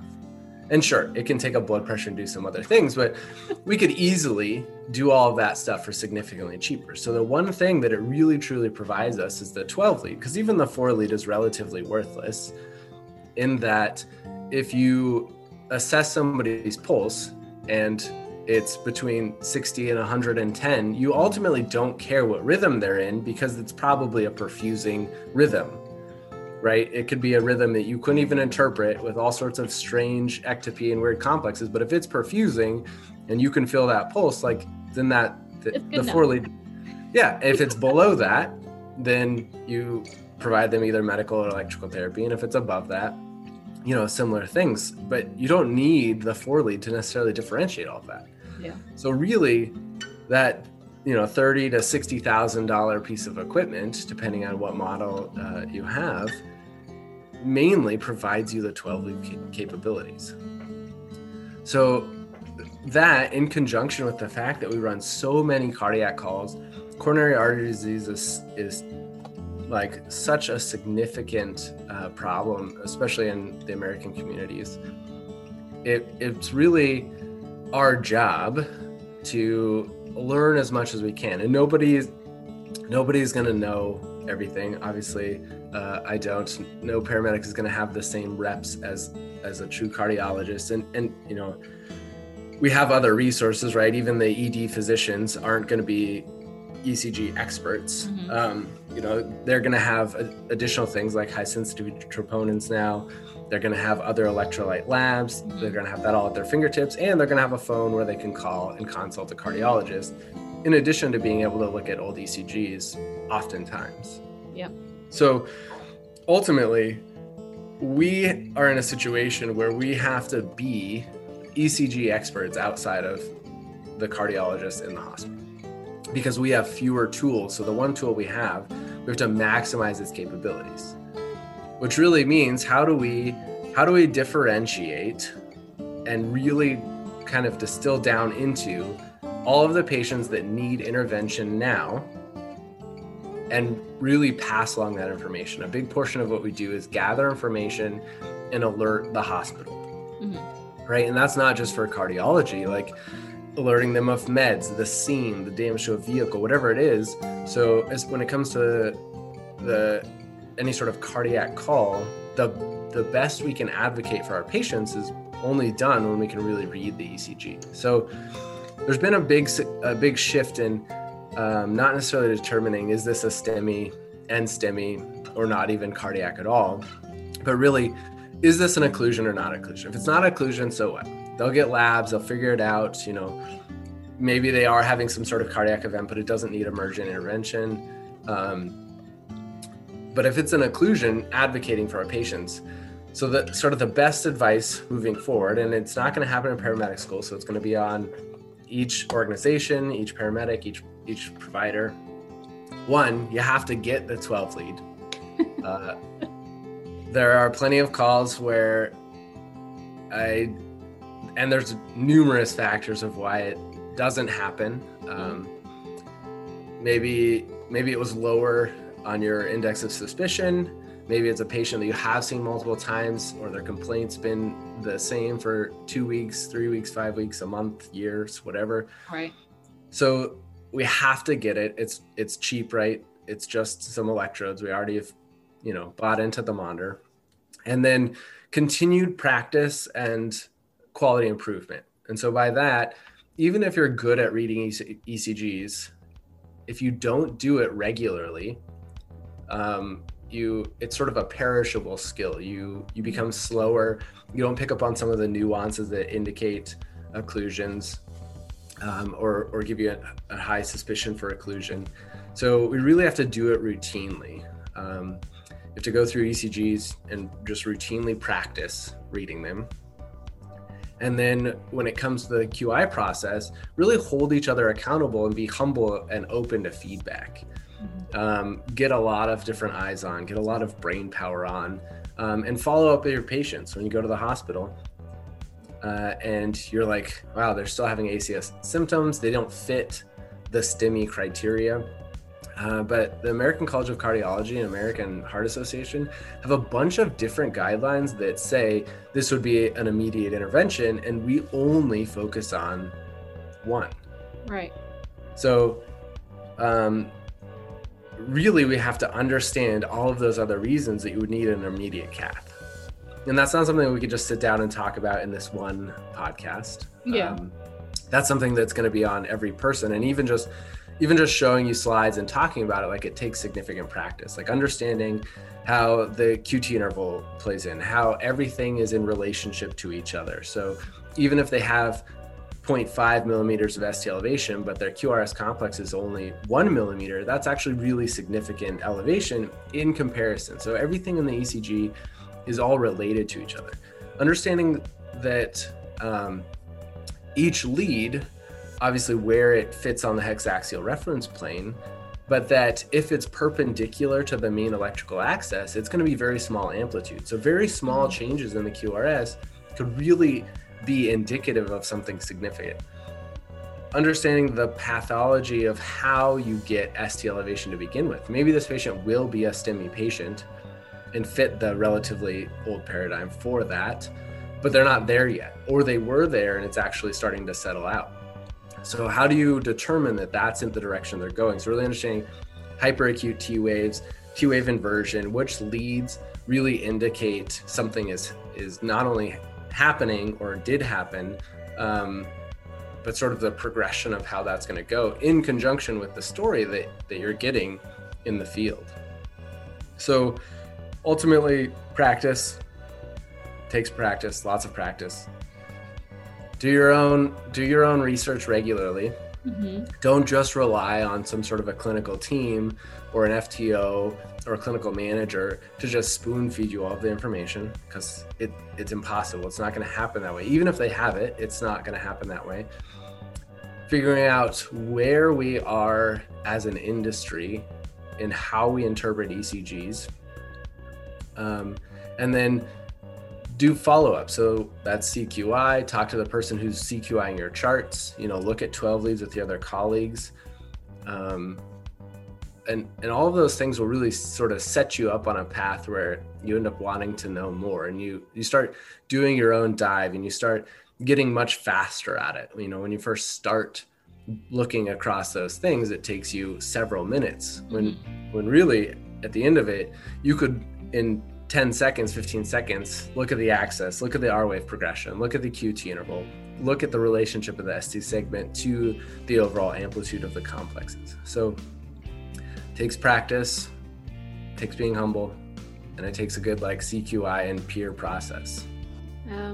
Let's say you've got a patient and they're complaining about some chest pain of some variety.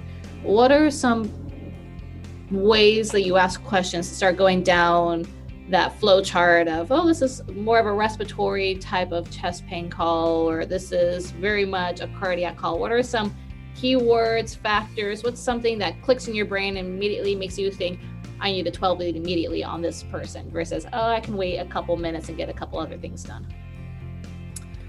If you have the resources, getting the 12 lead done as soon as possible while you're asking those questions is ultimately going to be your best course, because you might not be able to differentiate it in the first 5, 10, 15 questions. You might still be sort of figuring out, because a lot of these patients do have respiratory component problems as well. So, you know, is their COPD slightly exacerbated right now because of some sort of like slight acute event? And even if it's not a full occlusion, if it's insufficiency, if it's 90% insufficiency and they're getting some vasoconstriction or whatever it may be because they bumped up their oxygen or they changed their meds or whatever, you might not be able to really get that, you know, down to the sort of the bottom of it. And there's plenty of calls where we've all experienced, like, you know, you ask all these questions, you're still like, all right, I'm leaning towards this. And then by the end of the call, you finally get to a question that really kind of helps you figure it out. So getting hemodynamics and a 12 lead while you're asking the questions, ultimately is gonna help steer that direction, because you might end up starting to go down the respiratory pathway, especially if you ask a question and you get an answer that indicates that, but it might not be the full story. Mm-hmm. So getting that early on can then help you really still maintain that focus on the cardiac component, even though there is still a respiratory component. So it's something that I've also experienced where you don't get the 12 lead done immediately. And some patients don't actually end up having that long of useful consciousness. So just empirically, I generally try not to tell stories. We all have plenty of stories, but just there are plenty of cases where there's like a transient SC segment changes or whatever it may be. But I had a case where I responded, and it was a patient complaining of difficulty breathing. Wife who had COPD put her oxygen on the patient. He's very restless. He's moving around a lot. He's like, I can't breathe, talking in full sentences. So okay, I'm like, and he was older and quite overweight, morbidly obese, mm-hmm. Didn't look like the picture of health. I mean, looked like it could be any number of things. And so we started immediately getting his vitals and trying to do a 12 lead, and he ripped the leads off. We never got the 12 lead. He rips the leads off because he's like, I can't breathe and you gotta help me. Oh. So I'm like, okay, let's try to calm him down, because he's just acting anxious. His blood pressure was fine. His heart rate was slightly elevated, slightly tachycardic, but nothing incredibly abnormal. And his oxygen saturation was fine. So I'm like, this has got to be cardiac in nature. I was like, let's sit you down on the cot, get you to the ambulance, which is a very short distance, get in the ambulance, and then have my partner start to try to do the 12 lead again, hoping that he's calming down because he sees we're doing something. And he immediately went into cardiac arrest. Oh. So the delays for some of these patients, just like a delay for an NSTEMI that has an occlusion, they mm-hmm. can't wait 1 hour, 2 hours, 5 hours of the next day if they truly have an occlusion, even if they don't meet that criteria. So the sooner that you can get the 12 lead while you're asking questions, the better, because patients are focused on their pain, they're focused on you, they're focused on, you know, demographics, they're focused on all sorts of different things. So if you can do that while talking, while getting vitals, you know, as part of a team, that would be the ideal scenario. All right. Looks like we're hitting about the end of our time. Do you have any parting words for all of us, or it's good seeing you. It's great always seeing you, Blaze. You are an amazing employee here, and you really are missed all the time. I definitely miss I miss the people there. It's a great community to serve in, and yes, just be humble about it. Really do your own work, and then collectively, if everyone's doing their own work, it'll elevate everybody's game when it comes to sort of cardiology and transport medicine, and then reach out and connect with other communities that are really doing the same. Yeah, like I said, we're there for the patients; they're not there for us. Well, thank you, Blaze, for joining us today. I hope you have a fantastic day, and don't get snowed in either. Yeah, be safe out there. Definitely. Thanks for having me. Thank you, Blaze. You have a good day. Take care. If you have any questions about cardiology or want to get into any specifics, come on over here. Come chat with us. We have all our FTOs available. Some of our medics are very well versed in cardiology. You can always hit up the medical director or Dr. Clothier. And you can also do your own research too. Cardiology is kind of the bread and butter of paramedicine. A lot of our calls have to do with cardiology in some variety, some sort of heart issue. So look at materials, do your own research, ask questions. That's the only way you're going to learn. Just like Blaze said, read those EKGs, get better at it, get those fine little details that a lot of people miss. Is your patient looking like they're having a STEMI? Do they look pale? Do they look cool, diaphoretic? Do you look at them and go, ooh, yeah, you might be having a cardiac issue? Then treat it that way. Look at your 12 leads. Is there ST elevation? Is there ST depression? Is there T-wave inversion? These are all indications and signs that your patient may be having an acute cardiac event. Learn how to do a posterior 12 lead. Improve your medicine. Well, thank you guys for joining me today. I'm looking forward to talking to you guys later on in the future. Otherwise, enjoy your February, and I can't wait to talk to you guys again in March. For this next topic, I wanted to take some time to talk about resiliency and EMS. If you've been around for any period of time, that you might have already started to learn about this. EMS academies are now starting to teach resiliency as part of their curriculum. And these skills are incredibly important. There are lots of resources out there that also discuss this topic, and they really have to focus on physical health, mental health, and emotional health, and how each of those things are related.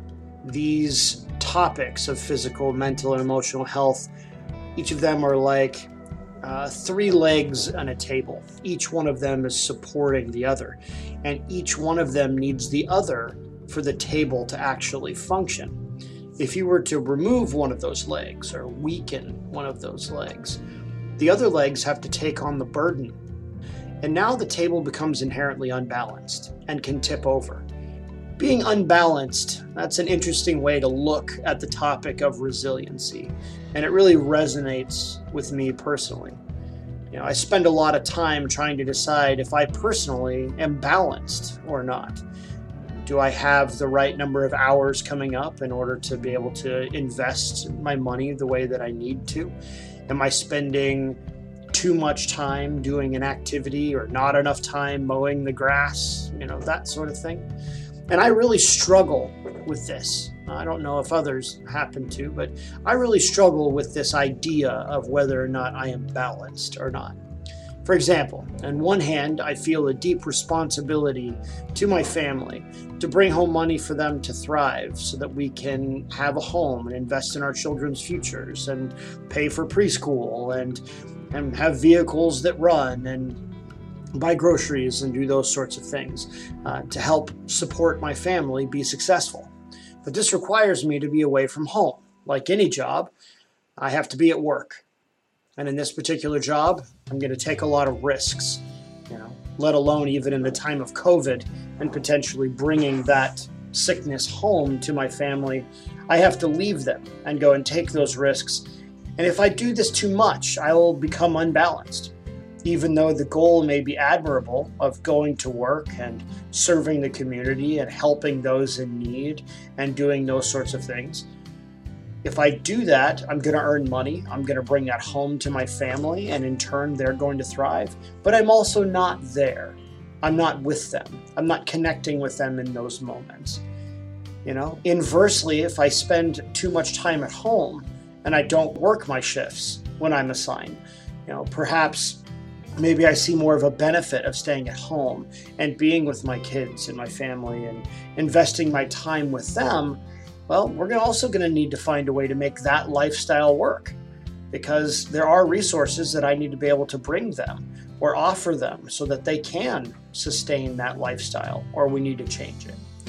You know, in either direction, too much of one or the other, and I would become unbalanced in that scenario. And that's influenced by time of the year and, you know, the holiday season, or, you know, perhaps it's time to take that family vacation or something like that. And really, I'm talking about trying to find that sweet spot between balancing my work schedule, my home schedule, money, bedtime stories, you know, time at the grocery store, time recertifying. And, you know, my responsibilities here at work are, in some cases, really, really important as well. You know, investing in my fellow employees or educating, getting out there on the car and working calls and trying to go out there and to better my craft and becoming a better paramedic. And then you even look at the time kind of even between all of that, looking for time to get proper amounts of rest, or investing in my physical well-being by maybe exercising and getting out of the house. And then you start thinking, well, yeah, all of those things are important too. How do you invest in your mental health? Are you giving yourself enough of a mental health break? Or are you even spending enough time filing yourself down and learning about your craft, learning about paramedicine, learning about EMS, taking those recertification courses, and not just assuming that you know what's going on here? And I really hope that this starts to add some perspective to how many balls are up in the air that we all keep juggling every single day. And if you're listening to my voice right now, either driving in your car or at home or potentially sitting in the front seat of an ambulance as you're listening to this, odds are you're probably thinking about your own life in comparison to mine, about your own responsibilities and weighing and measuring your own axis. Are you unbalanced? Are you balanced? What kind of things do you do that allows you to maintain that balance? What kind of things do you add to the mix that helps you cope when you are unbalanced? You know, this is a constant struggle for anyone, outside of even being a first responder, but that's where I have the most experience in my lifetime, so that's the example that I have to give here. You know, is when we look at this, how do we balance that struggle? And it's that balance for me that is the hardest. And when I became unbalanced and I started looking at ways that I was coping and how I wasn't realizing the risks or the price tag that I was putting on some of those mechanisms that I was using to cope.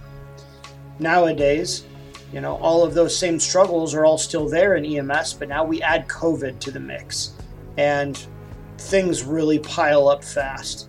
I mean, even before COVID, it piled up fast, you know, but now those de-stressors, our ability to be able to cope, or the mechanisms that we might have used before may not even be available to us here right now. Being with friends, being with family, being with perhaps an elder who used to give you such perspective on your life and you can't be with them, you know, or even being able to just go to the gym or go to a rock concert, because that's where you really are able to finally just let loose and be yourself and enjoy the music and connect with that moment and de-stress. All of those coping mechanisms are gone. You know? So what has now supplanted that? Is it something that's healthy, or potentially is it something that's unhealthy? And I think now more than ever, we need to talk about this balance, and we need to talk about resiliency, and we need to talk about coping mechanisms, and we need to make these sorts of things commonplace. We need to eliminate the stigma that prevents people from admitting that they have these issues and asking for help, you know? And as first responders, we're usually the last people who feel okay with admitting when we have a problem and asking for help. So resilience is the ability to cope with stress and adversity without suffering lasting physical or physiological harm. You know, resiliency is not an armor that you wear that never allows you to feel pain or to not get injured or to not connect with these emotional traumas or connect with these awful things that we often see on our daily lives.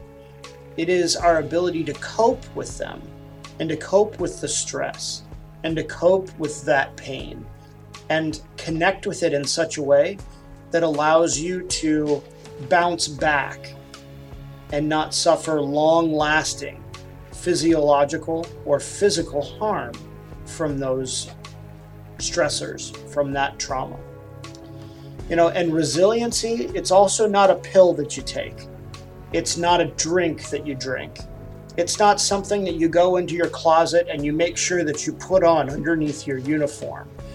You know, resiliency is a set of behaviors and attitudes and social support systems that you can adopt and that you can cultivate and that you can practice. But what I really hope that you hear when I say those things is that resiliency is an action. It is something that requires you to take an action, and it requires you to make a stand or to take a stance or to develop those sorts of practices. It's not something that happens overnight.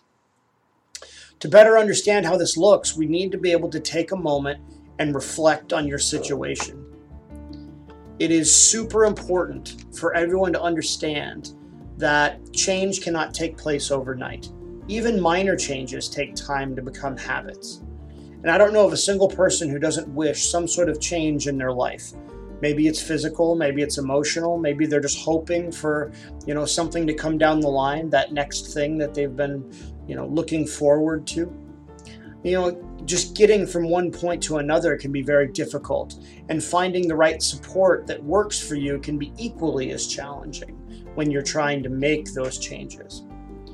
You know, and a lot of agencies talk about resilience, and a lot of folks talk about their coping mechanisms, and in some cases, they're talking about that in a negative way, or they are cluing you into perhaps an unhealthy coping mechanism.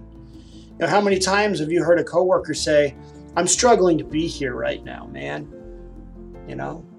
Or they're talking about their late night last night that they decided to stay up all night before their shift.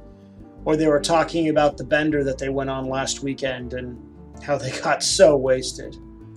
You know, how many times have you said to yourself, sitting in your car before coming on shift, "Man, I should have done that last night," or "I really should try to get more sleep before I come to work." Maybe you should spend more time, you know, buying healthier food. And you start thinking back to your first day as an EMT or first day as a medic, first day as a firefighter working on your rig. You know, odds are you were nervous, but you were also excited. And it was that excitement that carried you through that day. You probably didn't sit in your car and say, "Wow, I am struggling to be here right now. What the heck am I doing?" Or, "Is it too late to call in sick?" Or, you know, trying to give yourself, sitting there, just giving yourself the pep talk that it's going to be okay. And in both of these scenarios, you know, what I'm really trying to point out are the outliers of what could be there. We all fall on that spectrum at some level, and it probably even waxes and wanes every single day. Both of these outlying scenarios, both the brand new EMT or medic who skips all the way to work and can, you know, sustain through anything and do anything all day long because that excitement and that newness is all still there, you know, that's not sustainable. And same thing on the other side, struggling to come to work or struggling to be in the moment with your patient, you know, that is also not sustainable. And it's those two outliers on the spectrum that I want everybody to understand as we start talking about resiliency. So sometimes we are motivated enough to be anywhere and do almost anything for a short period of time. But after a while, we can swing to the other side of the spectrum. We can become eroded, disintegrated, or apathetic. Or worse yet, we can even become frustrated. You know, and in both of these scenarios, this is going to reflect or it's also going to color what comes out during your patient care, how much energy you're willing to pass along in that patient care scenario. It's going to affect how you think about patients and how you connect with their own struggles and their own fears. It influences how you emotionally support that patient in their time of need. And if you're already struggling, feeling eroded, disintegrated, or apathetic, if you're frustrated even before you're coming to work, that's all going to spill out in front of your patient. And it's going to come out in ways that you don't intend. And if you don't think that those emotions do spill out into patient care, if you think that you can just wear a mask every day, you're wrong. People see right through that mask. A lot of communication is nonverbal. It is physical communication. They may hear your words, but now they listen to your tone of voice. They see it in your eyes. They can see it in your face. I think Candy would even probably even say that they can see it in your charting. You read a chart on a day when you were frustrated, when you were eroded, when you were disintegrated, when you were overworked, right? Your charts are going to look different than the day that you were plugged in, you were on the money, you were interested in the call, and you were connected with what was going on around you, let alone the physiologic side effects of being able to remember details or remember additional processes that should occur, or your ability to slow yourself down in a situation and hit the brakes a little bit and remove yourself from the emergency and think about the long-term effects of what it is that you're about to do.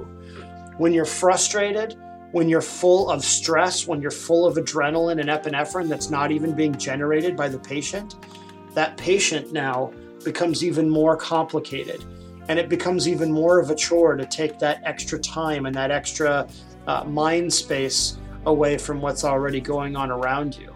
And that's not fair, not to the patients, not to the people who depend on us, and it's also not fair to you as well. This really kind of brings me to my point.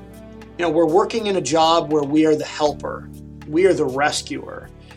We pick up the broken pieces of everyone around us. This can make you forget to pick up your own broken pieces, though. It can make you forget to take care of yourself because you're too busy taking care of everyone else. And I know this because I've been there. I've been on both ends of the spectrum. There's been days when I have felt bulletproof and untouchable, where my motivation knows no bounds. And then there are other days where I spend time giving myself the pep talk in the mirror, telling myself that all I need to do is survive this shift and then I can come back home. It's just 12 more hours. It's just 24 more hours. It's just 48 more hours. Does this sound familiar at all to you? EMS is a life-saving job, and it's a job that involves the most emotional, awful, amazing, painful, brutally honest, wonderful and yet sickening, fast-paced and boring at the same time, middle of the night, 24 hours a day, never-ending, frequent flyer, hours of tedium interrupted by moments of sheer terror, tears of joy, tears of suffering. It's the creation of life, it's the finality of death, it's suffering. It's the patient that reminds you of a family member, or it's the patient that literally said things to you that you will never forget. It is a job of raw human connection. And this can make us feel mortal. And this can make us feel exuberant.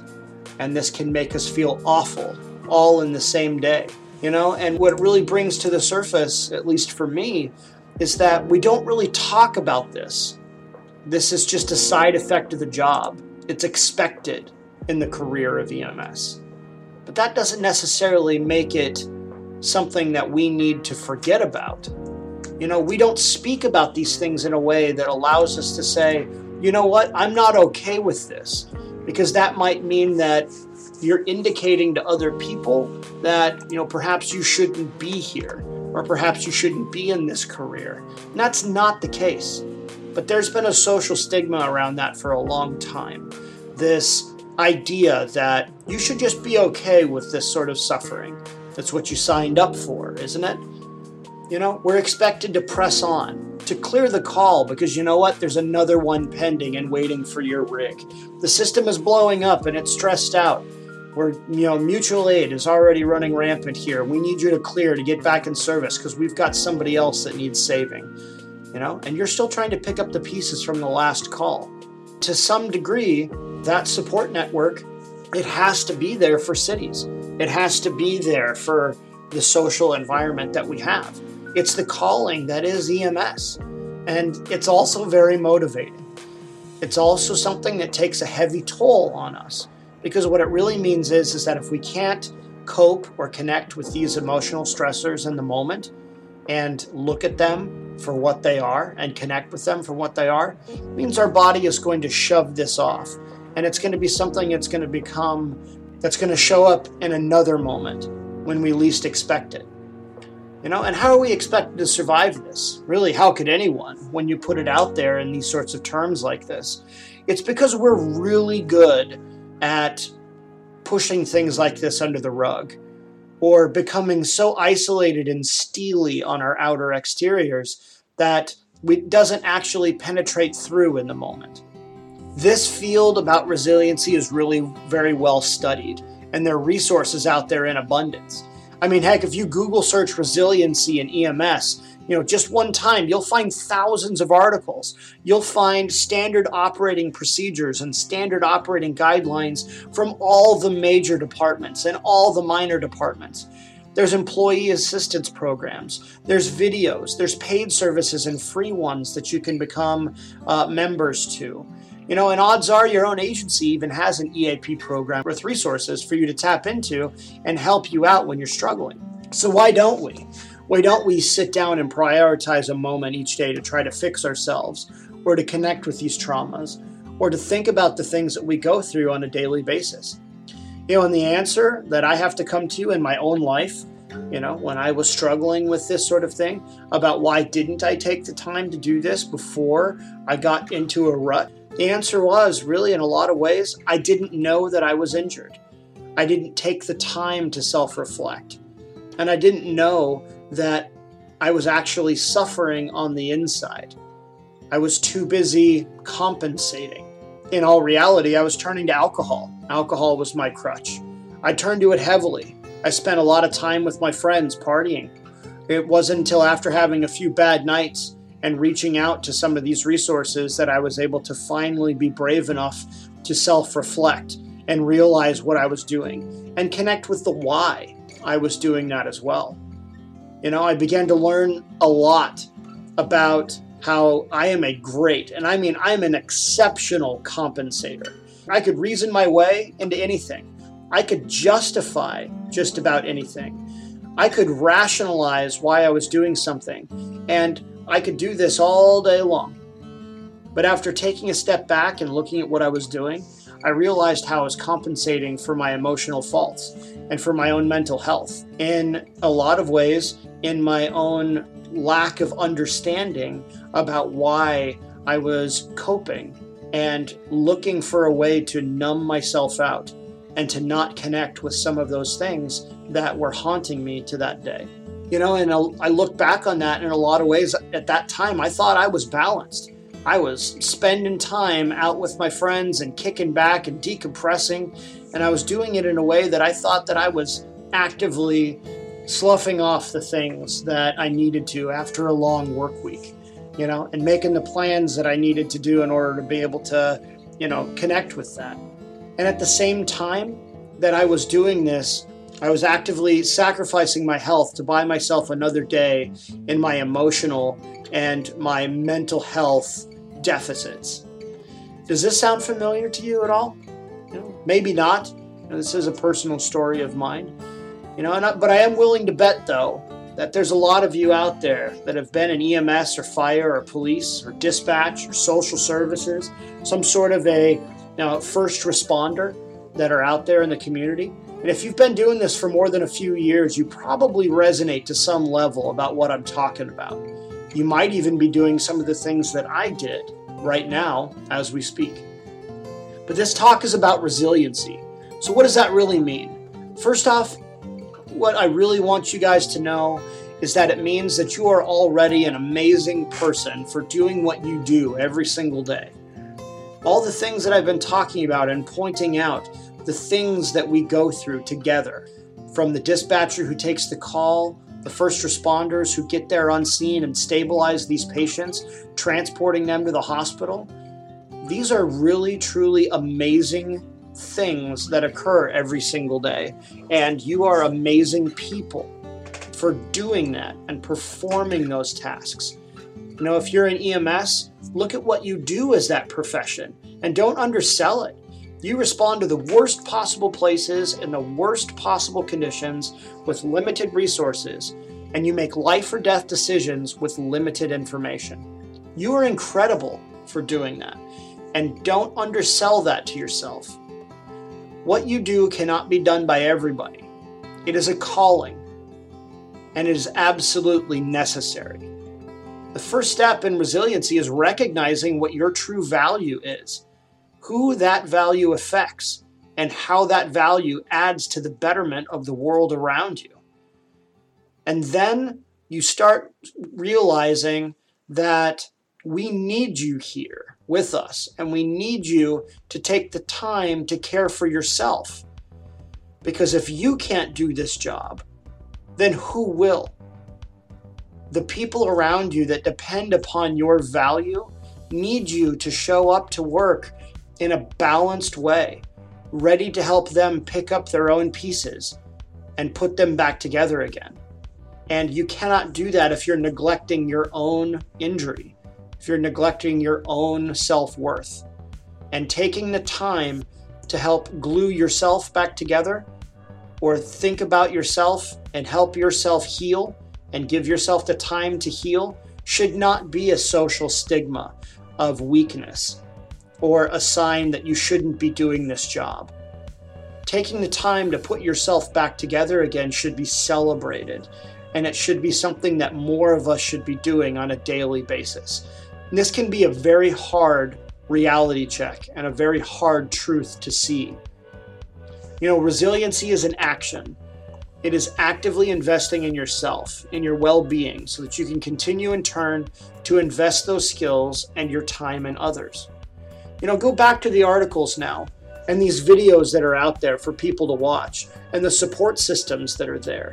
They literally cannot do anything for you unless you actually look at them, reach out to them, bring them home and open the pages and read the sentences and listen to their advice. And then take the next brave step to reflect on yourself and see where you are in this time frame. Find out where you might be injured.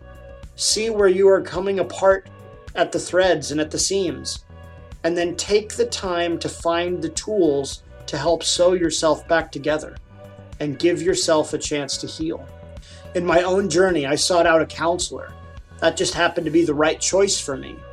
And his approach was in teaching me how to meditate. You know, it was again something that I was able to actively do and something that resonated okay with me, that this might be a way for me to delve into my own thought processes and to allow myself a chance to allow some of these emotions to bubble through the surface by being more mindful. And the study of mindfulness is probably something for an entirely different lecture. However, through meditation, I was able to start that process. I started turning the pages of the books that I was assigned to take home and reflecting on what I was learning. And honestly, in that moment, I can say that I didn't like what I was seeing in my own reflection. It was really hard to understand how I had been coming apart at the seams and neglecting that part of me. And it prompted me to change. It helped me to evolve and to become something different. And it led to more healthy changes in my diet and in my own personal choices, in my habits, and to understand on a much better level how to use the tools to cope with the stressors that I was having. It also even helped me to prevent them from really impacting me as deeply as they did, you know, in the future.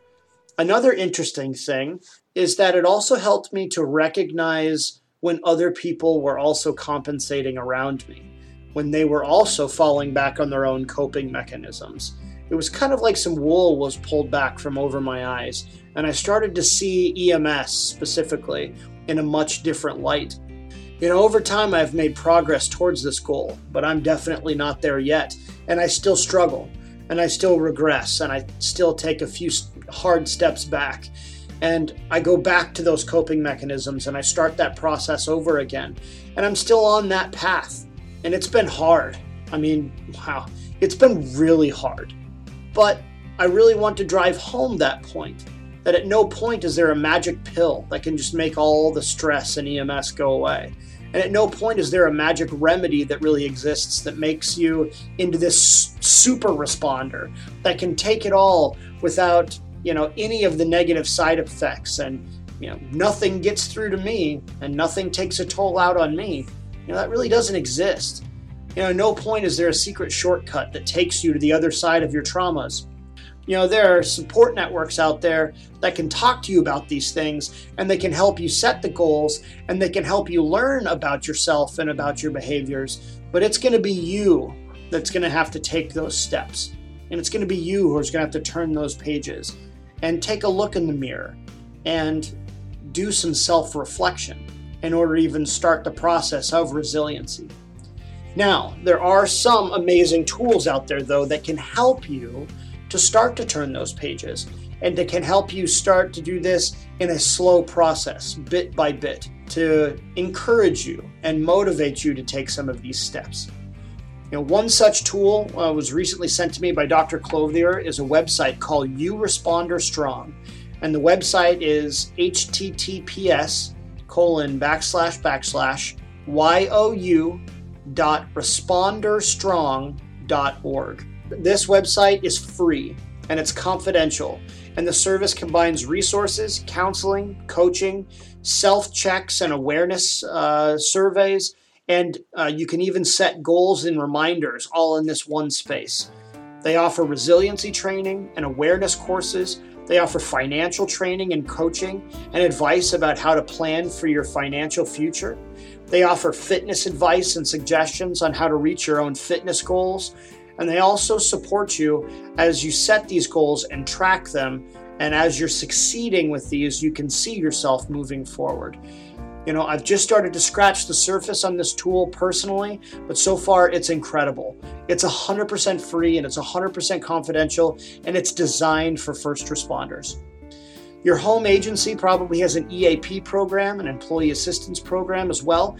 And this can help you and your family address everything from substance abuse to grief counseling, future planning, and many other things. You'll get in touch with your HR representative as a great way to just start looking at your benefits that you might have and see how you can start using those benefits to your advantage. If you're a spiritual person, reaching out to your own leadership and those that you trust can be an exceptional way to help connect you with your own spiritual beliefs and help you invest in your spiritual well-being, which is going to support you in all of these endeavors in a lot of ways. If you're looking for a great introductory course towards understanding resiliency and wellness programs, NAEMT has an incredible diverse library of resources at your disposal. There's videos, there's articles, there's training seminars where you can learn about wellness programs and resiliency.